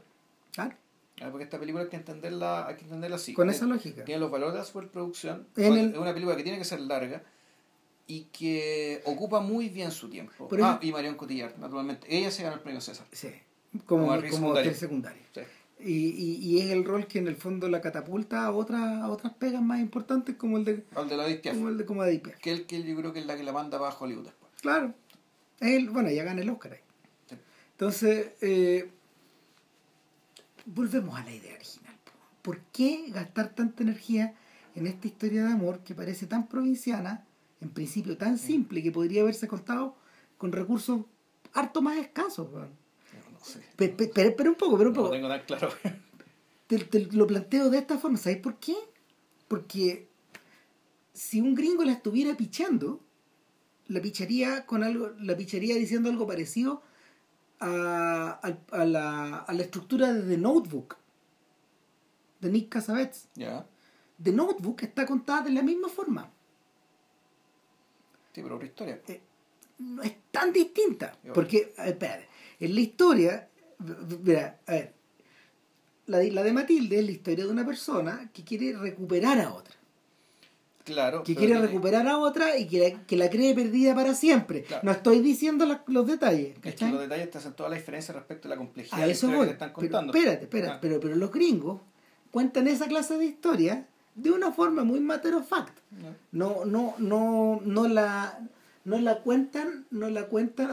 Espérame para dónde voy. No la, no la cuentan, no la cuentan con todas estas rabonas, con todos estos giros, con toda esta, eh, con todo este despliegue. Pero en el caso, en el caso de The Notebook, este personaje necesita recuperar a esta persona y le va recordando de distintas formas, o vamos viendo cómo van apareciendo distintas weas, digamos, en el camino, que cuentan esta historia de amor, etcétera, etcétera, etcétera. Los gringos jamás se imaginarían una wea tan alambicada. No, no, no les cabe su estructura, po. Y, y en realidad la sospecha es que eh, claramente lo que tiene, lo que tiene, eh, lo que tiene por horizonte Jeanette es otra cosa, no es la pura historia de amor. po. O sea, como dice la Lucrecia Martel, si tú puedes pichar una película, no vale la pena filmarla. No. Entonces, pero el, pero, insisto, ¿por qué la recreación de toda esta constelación? El Amor Eterno, Amor Eterno es como, eh, y en realidad es una película que de hecho está llena de cajas, y está llena de cofres, y llena de, eh, llena de, eh, ¿cómo se llama? Objetos que contienen a otros objetos. Sí, no, sí, es como Amelie también tenía una parte bien importante de la película cuando encuentra la cajita de su de la gente, de la persona que vivía antes. que vivía en el mismo edificio que ella, en el mismo departamento. Claro, en el fondo, y esa cajita, y en esa cajita en cierto sentido está la verdad. ¿cachai? Está una verdad olvidada. Claro, ella no sabe cuál es, pero ella sabe que es la verdad de esta otra persona. Es la verdad de otra persona y que ella no sabe o intuye ¿cachai? que el hecho de que esta persona encontrarse con esa verdad va a ser algo muy importante para ella. De hecho, en algún momento toma una decisión, dice, si logro encontrar a esta persona, me voy a convertir en una persona que hace el bien, Claro. o que mejora las vidas de los otros. Esa es la decisión que ella toma. Entonces, eh, lo... Y- y- pero aquí las mismas cajitas, en el fondo tú decís son los mismos gestos, este es el mismo gesto, el mismo truco, ¿cachai? Puta, Sí, po. Es el mismo truco, pero está usado para otra cosa. Está Lo, que pasa, pa- lo que claro. pasa es que este guante está diciendo que aquí en, este- en la idea de este truco hay una weá que es mayor. O sea, yo creo que además está lo otro, ¿cachai? Dado que Amelie va- puta, es, una, es una película que peca de simpleza, ¿cachai? Y que peca de simplificación. En todo aspecto.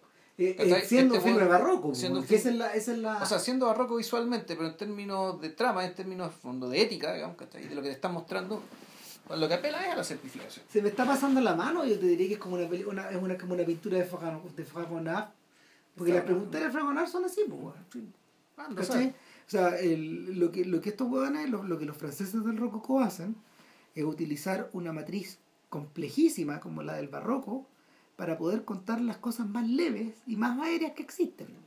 Y más aparentemente banales también. Exacto, y por eso, por eso, por ejemplo, Fragonard y a pintores como Boucher, siendo extraordinarios, puta, les ha ido mal con... Nadie los toma en serio. No, pues les ha, claro, les ha ido mal con la, con la posteridad porque, porque en el fondo la gente como que no, no ti- tiende a no tomarlos en serio, precisamente porque antes van a estar los grandes barrocos y después van a estar los poetas, están los grandes románticos. Viene- pues, no, y, y viene... Y, Y viene David, y está el neoclasicismo, Exacto. ¿cachai? que ya también son otros valores, son los valores de la, de la revolución también. Sí, el fondo del rococó, eh, el rococó es un decadentismo, ¿cachai? Que tú no sabes si es muy consciente o no, ¿cachai? De Y su siempre- decadencia y de su... y siempre está la duda. Claro, ¿cachai? En el fondo, que, si estos en el fondo están o, est- o están haciendo apología, ¿cachai? De un mundo podrido, o están pintando estas bellezas, ¿cachai? Para esconder la podredumbre, ¿cachai? Entonces, bueno, e- esa es la No es una mala, y no es una mala lógica para usar pa- a usarla precisamente con estas películas que preceden eh,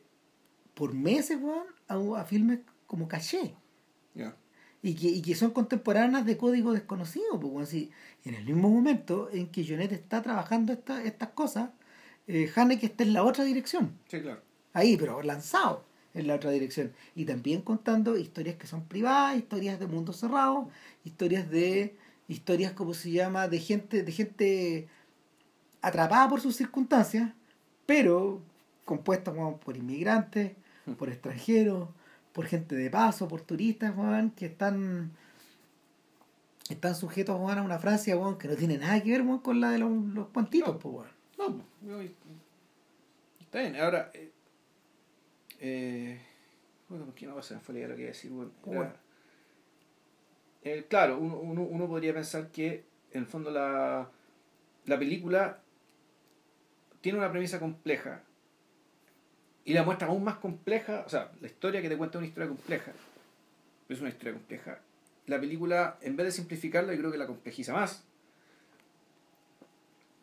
Porque es interesante lo que pasa, porque el, efectivamente quiere, quiere hacer todo lo contrario a la película anterior, o sea, la, esto de la sobresimplificación, pero aún así yo tengo la impresión de que el, incluso lo otro, aquello que aquello que es otra parte, aquello que parece ajeno, digamos, ¿cachai? A, la- a esta ética del, de- a- al, al mundo que está siendo retratado, en cierto sentido también está siendo tragado por este mundo. Y hay un tema también con la... Porque tú esta forma como demuestran, como demuestran Córcega. Que él quería mostrar Córcega, porque si mal no recuerdo esto transcurría en Sicilia. Sí, pues, gasta este espacio, Y dice, no, yo quiero filmar Córcega. claro. Y, y te lo muestra además y cuando aparece Córcega, tú reconoces que es Córcega por la música. Eh. ¿Cachai? Que es una música muy parecida No, y, y mandan a Pierre para allá. Porque, Mandan a pies para allá y en el fondo va y se mete a la boca el lobo, se, Ah. se mete un... si no, si le, le, le pasa como a Asterix cuando va para Córcega. O sea que es, weón, es entero vigio ir a Córcega. Ah. O sea, ah, ahí- con estas mierdas. eh, no, es que es que arriesgar tu vida, weón. Claro, es la Son- cagada. Son, son salvajes, ¿cachai? Y, pero, pero claro, es una Córcega en cierto sentido de caricatura, una Córcega que en realidad no es, es, la, no es los otros. es la Córcega de Asterix en el Sí, fondo. Y es la. Córcega del cómic, es la Córcega. eh, que cuando aparece la mujer alemana, ¿cachai?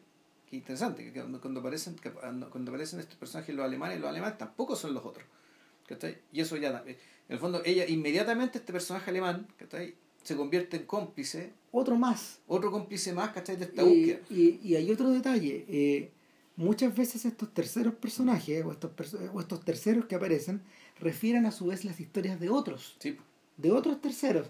Hay toda una cosa con la transmisión oral, la Claro. transmisión del mensaje, del rumor, de la carta, del recado.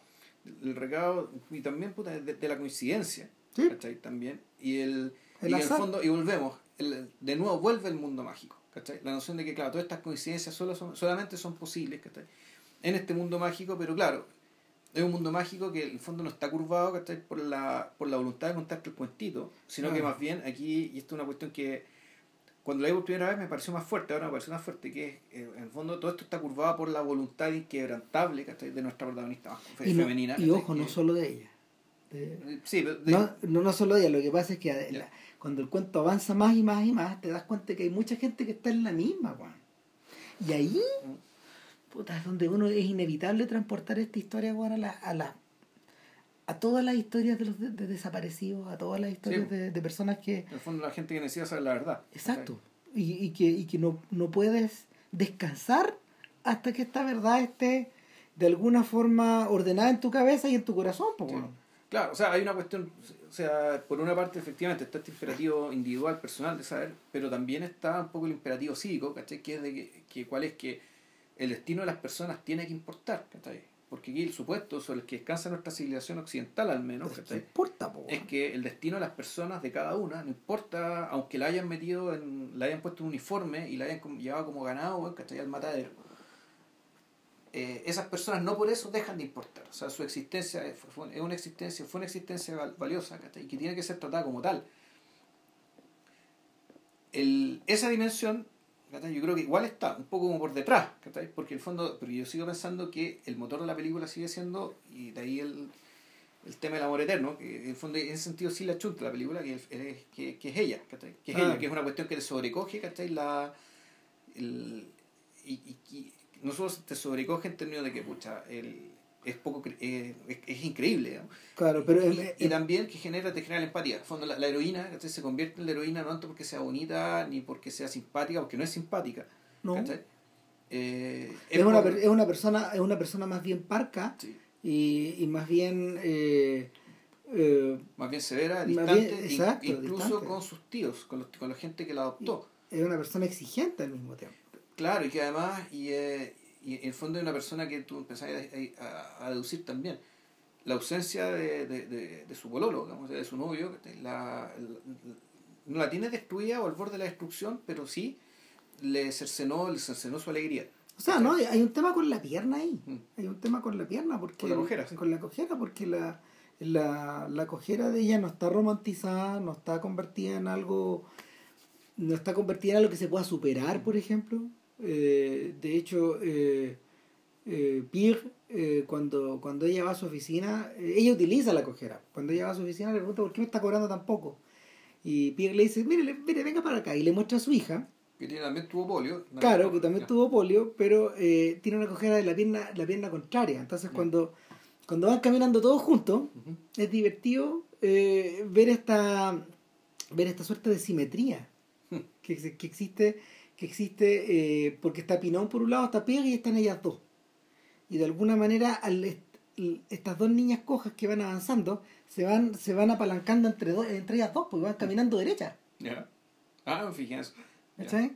Y, el, el, y bueno, no sé, pues, el, aparte de eso, aparte de eso, está el detalle del personaje Cotillard, porque en la medida que avanza Matilde, la, la historia, Matilde se da cuenta que hay gente que está en la misma que ella, pero con otras actitudes y con otros recursos, Con otras intenciones. y, y usando sus propios recursos Sí. finalmente. Y el personaje de Cotillard es el de una sociópata, pues el de una asesina que en el fondo está lanzada eh, en, la, en, la- en vengarse de los sujetos que tomaron la decisión de llevar estos, a estos tipos al paredón o al campo de batalla, Claro. eh, independientemente de que eh, les hubiera llegado o no el perdón. Claro. Daba un poco lo mismo para todos esos efectos. Y ahí uno se acuerda, de hecho, ahí está la referencia a Kubrick, porque uno se acuerda de Senderos de Gloria. Sí, po. Es inevitable también. O sea, de hecho, el, ahí, ah, el, el homenaje, el homenaje a el homenaje a Senderos de Gloria eh, eh, es bien, eh, ¿cómo se llama? Eh, En, en el campo de batalla está bien documentado, de la misma manera que el guiño, por ejemplo, a Joe de Fete está documentado con la idea del con la idea del cartero weón, que va frenando de forma cada vez más salvaje weón, cuando llega a la casa a cagarle, el- a cagarle weón, puta la gravilla, El weón, maicillo, claro. Claro, al maicillo al tío, pues, weón, cuando llega a la casa. Y llegan muchas cartas, pues, weón. Eh, la otra sensación que te. La otra sensación que la película transmite muy bien, y que es muy del siglo XX, es esta idea de que eh, en esta era de WhatsApp, en esta era de Facebook y de redes sociales, donde, estas, donde las comunicaciones a distancia entre las personas se aceleran de una manera de una, de una, de una manera vertiginosa, la densidad de la comunicación a distancia de las personas a través de las cartas, los, llamados por los telegramas, o sobre todo los llamados por teléfono en este caso, es muy grande también. Es muy intensa. Es una red, es una, una suerte de telaraña que la película, una suerte de maraña que en, torno a la cual la película va navegando y navegando y navegando. Sí, y el, y el, hecho de que también la, el tema de los desplazamientos, ¿cachai? Que va y vuelve de París a Bretaña, ¿cachai? Como si fuera Puta, como si fuera una comuna. Como, si fuera una película, como si fuera una película moderna. ¿cachai? En el fondo, ahora, eh, esos viajes eran viajes más largos y por lo tanto, efectivamente, la elipse, la, la, esa elipse donde parece que todo pasa más rápido, efectivamente pasa más rápido porque en aquel entonces, eh, efectivamente, eh, esos viajes eh, tomaban más tiempo. Entonces, en la medida que va y vuelve, la película simplemente se, se cuelga mucho un poco de, de, esta velocidad de desplazamiento. para dar, darte, también darte cuenta del paso del tiempo. O sea, tú tienes que ir más o menos sumando que, claro, esto no es instantáneo, sino que son, son tiempos largos los que pasan. Claro, y en medio de todo eso, en medio de todo eso está el personaje de Manoj. Manej. Manej, perdón, que pareciera no cambiar nunca. ¿Cachai? Que está, está observado con una distancia, con la distancia con la que se observa la gente que se anhela, o la gente que se recuerda, o la gente que, que ya no está nomás. Eh, y el y es por eso que, bueno, spoiler. Así que aquí paren los que no han visto la película, vayan, Está en Netflix. pongan el, en Netflix, etcétera, porque aquí vamos a, contar el final, obviamente. Hay que contar estas cosas casi. Sí, eh, en algún momento esta investigación, eh, esta investigación se cubre de, de, de tantos puntos de vista que inevitablemente empiezan a llenarse los vacíos. No vamos a entrar tanto en detalle, pero resulta que. Eh, es que esta altura de mí se me olvidó la cuestión. Porque, puta, a ver, uno de los personajes, uno, a ver, el, uno de los personajes clave que es, eh, es, el ladrón, que es el ladrón, que en el fondo mantenía la alegría bueno, en, en, toda esta sección. Sí, ¿Cachai? Que un ladrón que básicamente se roba, se roba la comida, ¿cachai? De para, para darle a la gente. Para, para, darle, a los camaradas. No todo el mundo lo quería y el tipo este el típico que se consigue cualquier cosa de cualquier manera. Ah mataría a mis padres por conseguirlo. No, no se preocupe, huérfano. Entonces, entonces que, como, claro, él está súper caracterizado en esa. Eh, eh, ¿Cómo se llama? En ese sentido. Creo que él es Pipuntel. Sí, sí, sí, Gran actor. Y. Nada, él ofrece una versión de la historia, pero ni siquiera él, que parece conocerlo todo, tiene todos los detalles. Claro. Entonces, una cosa lleva a la otra y nuestra Matilde se entera que eh, el personaje que era más, el personaje que estaba más indefenso, el que tenía aparentemente menos herramientas, el que era más pavo también, según la opinión de los otros, que era el campesino, no murió. Y, el campesino eh, se despierta en el campo de batalla eh, después de haberse refugiado en una mini capilla en un, subterránea. Luego, y, bueno, ve, ve todos los despojos y se da cuenta de que él puede intercambiar eh, su identidad con un muerto. Un muerto que ya ha tenido otras historias antes. Otras historias antes, su propia novela, digamos, bien referida. Que llevó a la aparición de Jodie Foster, etcétera Pero, pero al, intercambiar, al intercambiar eh, identidades, él hace lo mismo cuando divisa a Manej y para poder, para poder llevarlo al hospital le pone eh, le, le, pone la identificación de otro. De, otro cabrón muerto. De un muerto. Claro, de, a esta altura es importante saber, Manek está prácticamente enloquecido, está con trauma, el, la, la guerra, eso ya desde el principio de los momentos te lo dicen, que la guerra... Este chico no estaba apto, ni nadie estaba apto. Nada, está, este, este cabrón chico ya está como, está en el estatus de los santos y los locos, que está ahí. Ya un, atravesó el río. Atravesó el río, es un tipo que ya no, no es capaz de ver, de, no es capaz... o sea, la ve, eh, es capaz de ver eh, la maldad y, y, y, la pitán de queja en la que está metido. Pero eso ya lo mira a fondo desde cierta beatitud, ¿cachai? Pero al mismo tiempo, igual se pega el balazo en la mano porque también quiere, quiere estar ahí, pero su desesperación es una desesperación ya mucho más calma. Mira, es, rara, la paradoja, ¿cachai? Pero él ya está, efectivamente, está medio, medio está, enloquecido. Bueno, está en el mundo de los vivos. No, no para. Y por eso es que todos los, todos los otros personajes, en el fondo, sabían de él y le dan comida, ¿cachai? Y lo tratan como si fuera un niño chico. Como un animalito. Como, un perrito. no, no, es como, como un niño chico, es como el mismo niño, ¿cachai? Que conoció a. El niño que conoció a Matilde. Claro, Cuando- cuando el niño. Y, y el, de- el detalle es importante porque eh, una vez que una vez que nuestro campesino finalmente llega al hospital, eh, despacha a este chico y él se salva por milagro de otra, de otra puta, De otro despliegue de la superproducción, Claro, digamos. claro. Sí. En el fondo que explota un, un cepelín weón, en, en- en un hospital de campaña. Claro, Que puta la caga. Y probablemente Juan es pasado, weón, si eso No, es lo que- pero sí, claro que tienen que haber pasado esas cosas. Eh, y otras weas peores. Sí, obvio. in- in- inenarrable. Entonces, el tipo le dice, lo perdí de vista, pero la última vez que lo vi, tenía muchas ganas de vivir. Y finalmente Pierre logra logra eh, ubicarlo. Eh, eso por un lado, pero claro, y eso es porque básicamente Matilde encuentra a este campesino, este campesino también cambió la identidad eh, y pasan otras cuestiones. Viene, Y el campesino también está en el mundo de los muertos. Y es Sí. triste porque, porque para poder continuar viviendo con su mujer y para poder para poder tener para poder ten- para continuar teniendo un espacio en el mundo, eh, él tiene que borrarse del mundo. Claro, no, y- Irse a Monde, Sí, pues, como dice, a- el fin del mundo. Sí. Claro, hacia el final del mundo. el- a mí lo que me, bueno la película tiene esto importante también creo la película tiene un ritmo visual súper vertiginoso eh, es un tipo que le, Como el de le encanta, que le encanta mover la cámara le encanta girarla o sea esto, Claro. esto es mirar la realidad envolverla ¿cachai?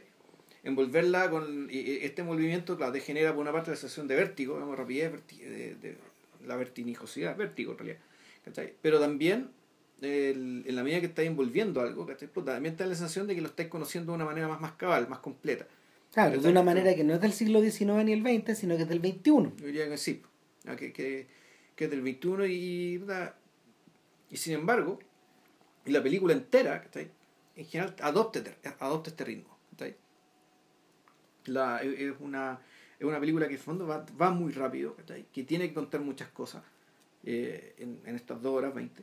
Y sin embargo, cuando la película, en algún momento llegamos al momento en que ella se tiene que encontrar con Manek, el cambio de el, el- el cambio de, de ritmo tanto en pacing como también también desde donde pone la cámara el a mí me ¿cómo se llama esto? me me generó la impresión de que este mundo estaba en fondo tratando de contar algo sagrado que la, que la que la historia este, la historia efectivamente es una es una historia detectivesca, ¿cachai? En un contexto de guerra, que sin embargo cuando ella va a entrar a la casa donde finalmente está Manek, ahí es, es como si estuviera entrando una, una misa, como, si, como, como los novios cuando van a entrar a casarse. En el fondo aquí se va a producir un sacramento. Aquí va a aparecer Mm. algo que, que, que viene, que, que te quiebra con todo lo anterior.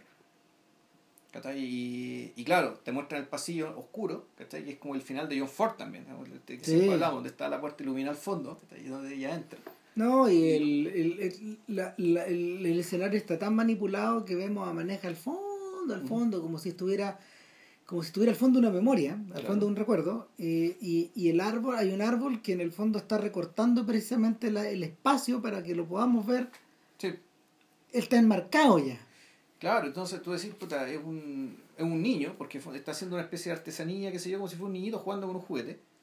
Es un niño del paraíso, ¿cachai? Al fondo, Sí. bien, podría ser, eh, bien podría ser lo que uno podría pensar de cuál sería el paraíso de Manek si hubiera muerto, ¿cachai? Se habría imaginado probablemente así también, ¿cachai? Eh, ah, esa escena, esa escena de hecho eh, tiene un eco en el tiene un eco en el cine americano cuando cuando cuando Tom Cruise al final de la guerra de los mundos llega con su hijo, con su hija, perdón, solo con su hija a Boston y, y en una calle que es mu- que es una calle que está que una calle que es ciega, al final de esa calle ciega aparecen todos sus parientes. Y aparecen todos sus parientes eh, de una manera muy rara no están ni sucios, ni mal alimentados, Ujú. ni con cara de asustados, ni nada. No están. En el fondo no están. Esa gente no está ahí. ¿Cachai? Y si está, este huevón puta no puede contemplarlos, o, se, o, o su, su, su subjetividad se niega a contemplarlos como deberían ser, de como deberían estar. Podría estar en, claro. Claro.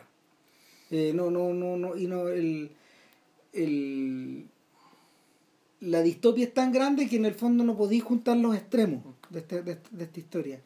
Eh, el, en el, en- por el contrario, en el, en el caso de, en el caso del filme de Jonet, eh, se siente, la, la sensación es mucho más cálida porque se siente como una estación de llegada.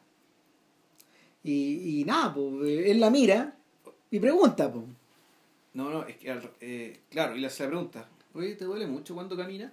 Entonces, más que es una estación de llegada, pero al mismo tiempo, y eso yo creo que es la, el, el, gesto de felicidad absoluta, claro. cínicamente hablando, es que, claro, aquí no es que vuelva a ser todo como antes. No, no puede, no podría. No, no, es que es, algo mejor todavía, es más todavía paradisíaco, sino que todo vuelve, a comenzar. exacto. O sea, a fondo la historia de amor no es que va a continuar, se va a repetir. Concha tu madre, O sea, aquí, aquí empezamos de nuevo, Empezamos de nuevo, empezamos de cero. Y yo creo que, claro, desde la perspectiva de la, de, la perspectiva de, de, Manej y sobre todo de Matilde, ¿cachai? Puede ser lo mejor que podía pasar, la mejor recompensa para todo su esfuerzo. El, claro, en, este caso lo que... Cualquier referencia al horror anterior eh, destruiría todo lo otro, quedaría mm. que el chico que habría quedado como nuestro, como nuestro campesino, mm. condenado a vivir en el transmundo. Haber escondido con otro nombre, ¿cachai? Eh, en el caso de Vanek, de hecho, él, él, fue adoptado por una viuda. Claro, que está igual, que está igual de loca, o sea, está trastornada por la guerra también. Claro, y ella, ella, ella en él vio a su hijo, lo vio. Vio a su hijo. Era su hijo y lo adoptó nomás. Claro, continuó la vida nomás. Continuó su vida, bueno, este mi hijo. y la señora murió. Y este cabrón quedó ahí, creyendo que se llamaba con otro nombre. Claro. Y aquí empieza todo de nuevo.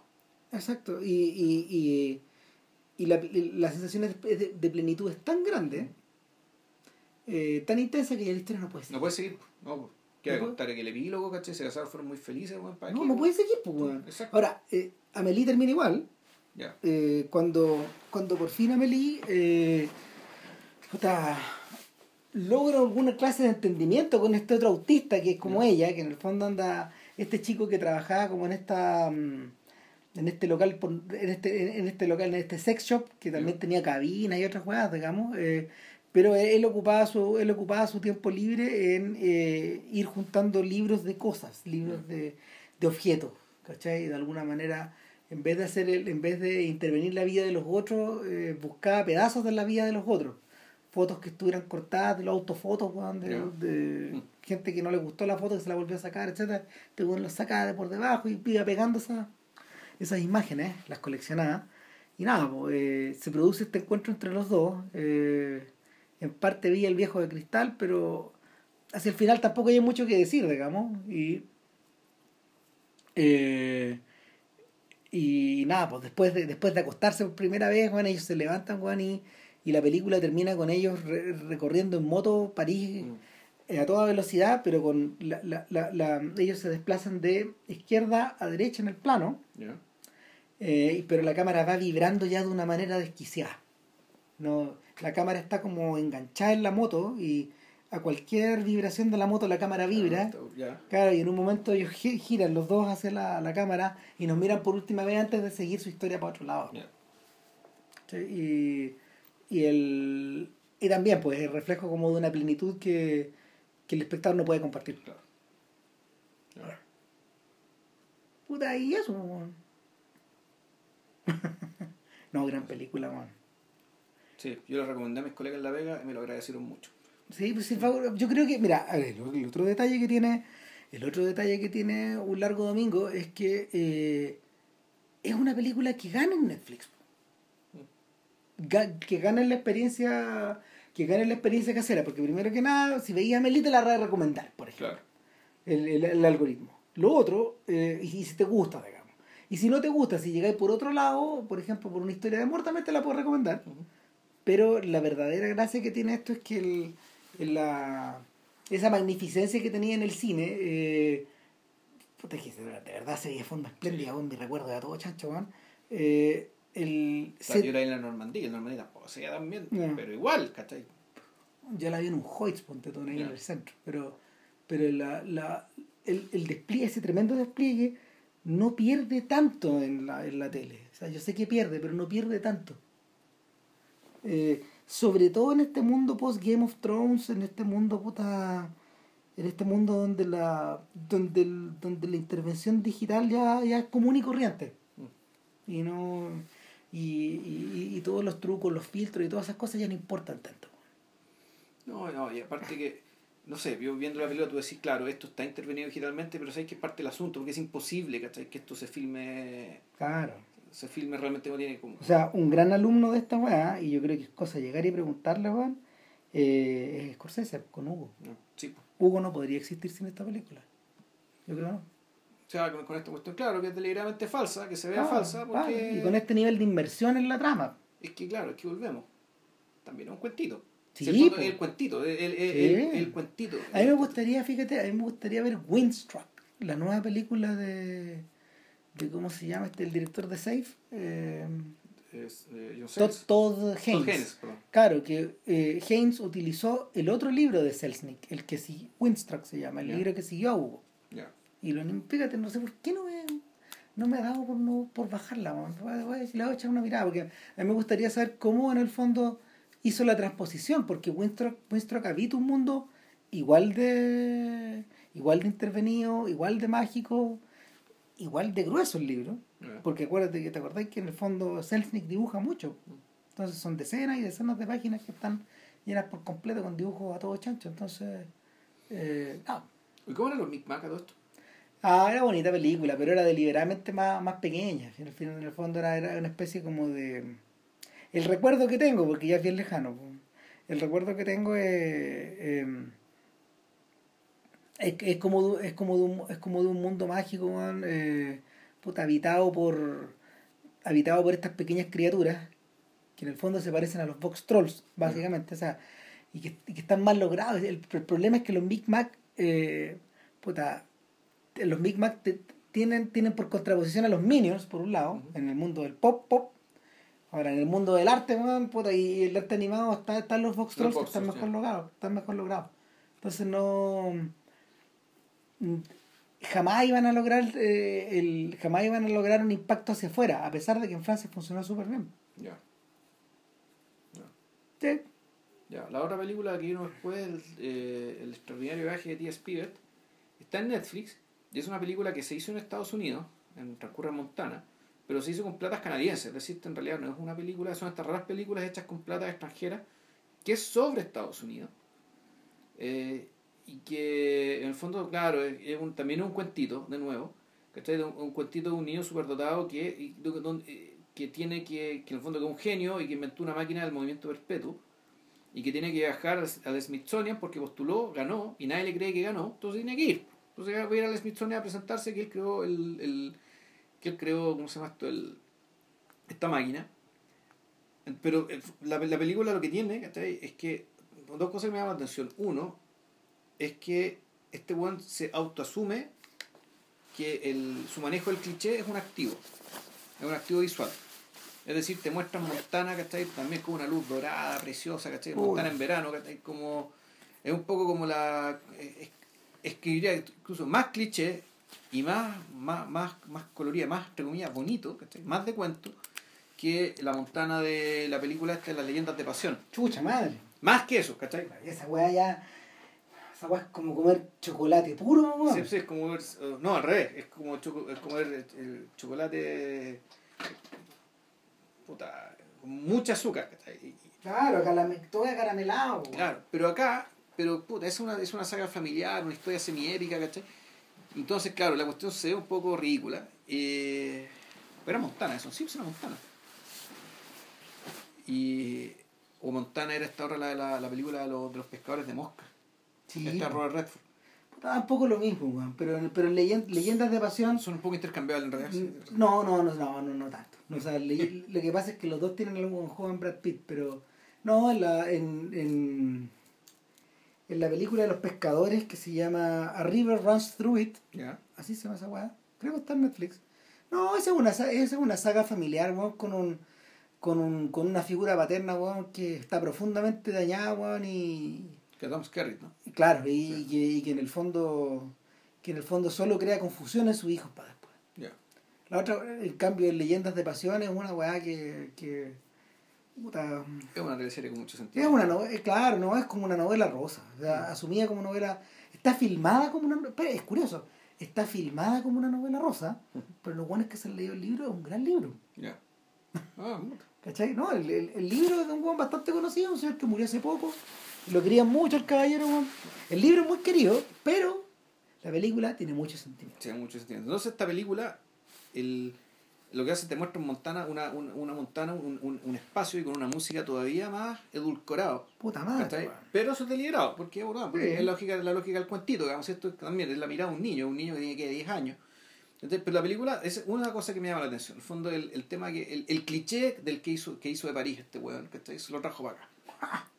Y, y me quedó súper claro que en realidad, y eso para él, y, y no es algo que sea producto de su, su torpeza, sino Y que. este es un filme americano también. O sea, es una film que transcurre en Estados Unidos, pero Ah. como decías, con platas canadienses. Pero en canadienses y inglés. franceses. Sí, hablando- pues hablaban inglés. ¿cachai? De No, esto, en, el fondo, inglés. en el fondo demuestra esta idea de seguir tratando de cruzar allá, weón, pero ya por otros, por otros medios. de otra manera, claro, y pasa tampoco le fue también, porque bueno, que yo sepa, no vuelto. Y pe- pero es una película decente, ¿cachai? Y, y lo otro que esconde, o sea, lo que llama la atención, uno, este tema del cliché, y lo otro, es fondo que es una película que sí bien capaz de esconder lo, de aquello de lo que realmente se trata, ¿cachai? Ya. Pero cuando tú decís que el, el- y aquí un poco de spoiler, la película se trata de este niño que viaja, ¿cachai? Qué sé yo, el maravilloso viaje, este cabro chico que hace estas cosas, y, y no, en realidad la cuestión se trata de cómo este cabro chico lidia con la tragedia de su hermano, la- con la muerte de su hermano mellizo. Ya. ¿cachai? que en el fondo de la, de la cual se sabe, ¿cachai? pero siempre lo que está Mm. lo que está un poco lo que está es medio escondido ¿cachai? Mm. Porque el personaje se narra lo narra desde él en el fondo cuál fue su rol ¿cachai? en la muerte de este niño Puede que a lo mejor sea, te- tenga el mismo problema que La espuma de los días por la película adaptación de Boris Vian que hizo, que hizo con Dripo. Que es su última película hecha a todo chancho, digamos. Que, que, tiene como dos versiones, weón, y ninguna de ellas es muy entendible. Sí, bien, bien rara. Claro, yo ahí, y, y, y sí, pues es una película que, que cumple, ¿cachai? Ahora termina también con, puta, eh, en el sentido como una película de niño, termina siempre con que... eh, y aparte, bueno, otra cosa que es bien llamativa, que los padres de los padres de D.S. Pivet es como si se hubieran casado, ¿cachai? El votante Bush, ¿cachai? Bueno, el votante de Trump, ¿cachai? Con, el, con el, el votante del voto azul. Es decir, un vaquero, que es un vaquero que prácticamente no habla, con una científica. Es el matrimonio. Ah, de Entonces, es de cuento. O sea, es de cuento, es de. ¿Cachai? y claro, y- y- y- pero aún así hay ciertos valores compartidos que, permiten que la familia esté junta y que en realidad deberían permitir que Estados Unidos esté junta. Y también la película, desde su lógica del cuentito, hace su también un, un relato bien, bien así lapidario, bien maniqueo, ¿cachai? Por una parte de la farándula científica y de los medios. Vamos a que la caga, ¿cachai? Porque el personaje se vuelve una celebridad y por lo tanto, puta, entonces tiene ese, ese, ese tono como de pseudo denuncia, ¿cachai? Pero también de- como es de, de un cuentito, ¿cachai? Tampoco es para tomarlo muy en serio. Ujú. Y, y ahí queda con este muñeco, pues, ¿cachai? Que yo Bueno. sepa, parece de estar filmando algo ahora, bueno, no sé, pero es- que yo sepa, esta es la última película estrenada que tiene. Ya. No, Nada. próxima semana. La próxima semana no, pues ahí tenemos y te lo debemos. Ahora sí finalmente vamos a hablar de las películas de Milos los años 80 Forman. de Milos Forman, que serían eh, chucha, ¿cuál era el orden? No, ahora es Taking Off, Taking Atra- Off, Atrapados sin salida, Hair, Hair y Ragtime. y Ragtime. Que en el fondo, más que los años 70, en realidad es, eh, es Milos Forman hablando de Estados Unidos. Antes de entrar a hablar de Milos. Forman en Estados Unidos. Claro, antes, an- antes de que de, de las películas biográficas, que después fue como la otra o- otra corriente importante de su obra. Ya. Así que eso. nos Que vemos. estén muy bien y Chau. nos vemos. Cuídense. Chao.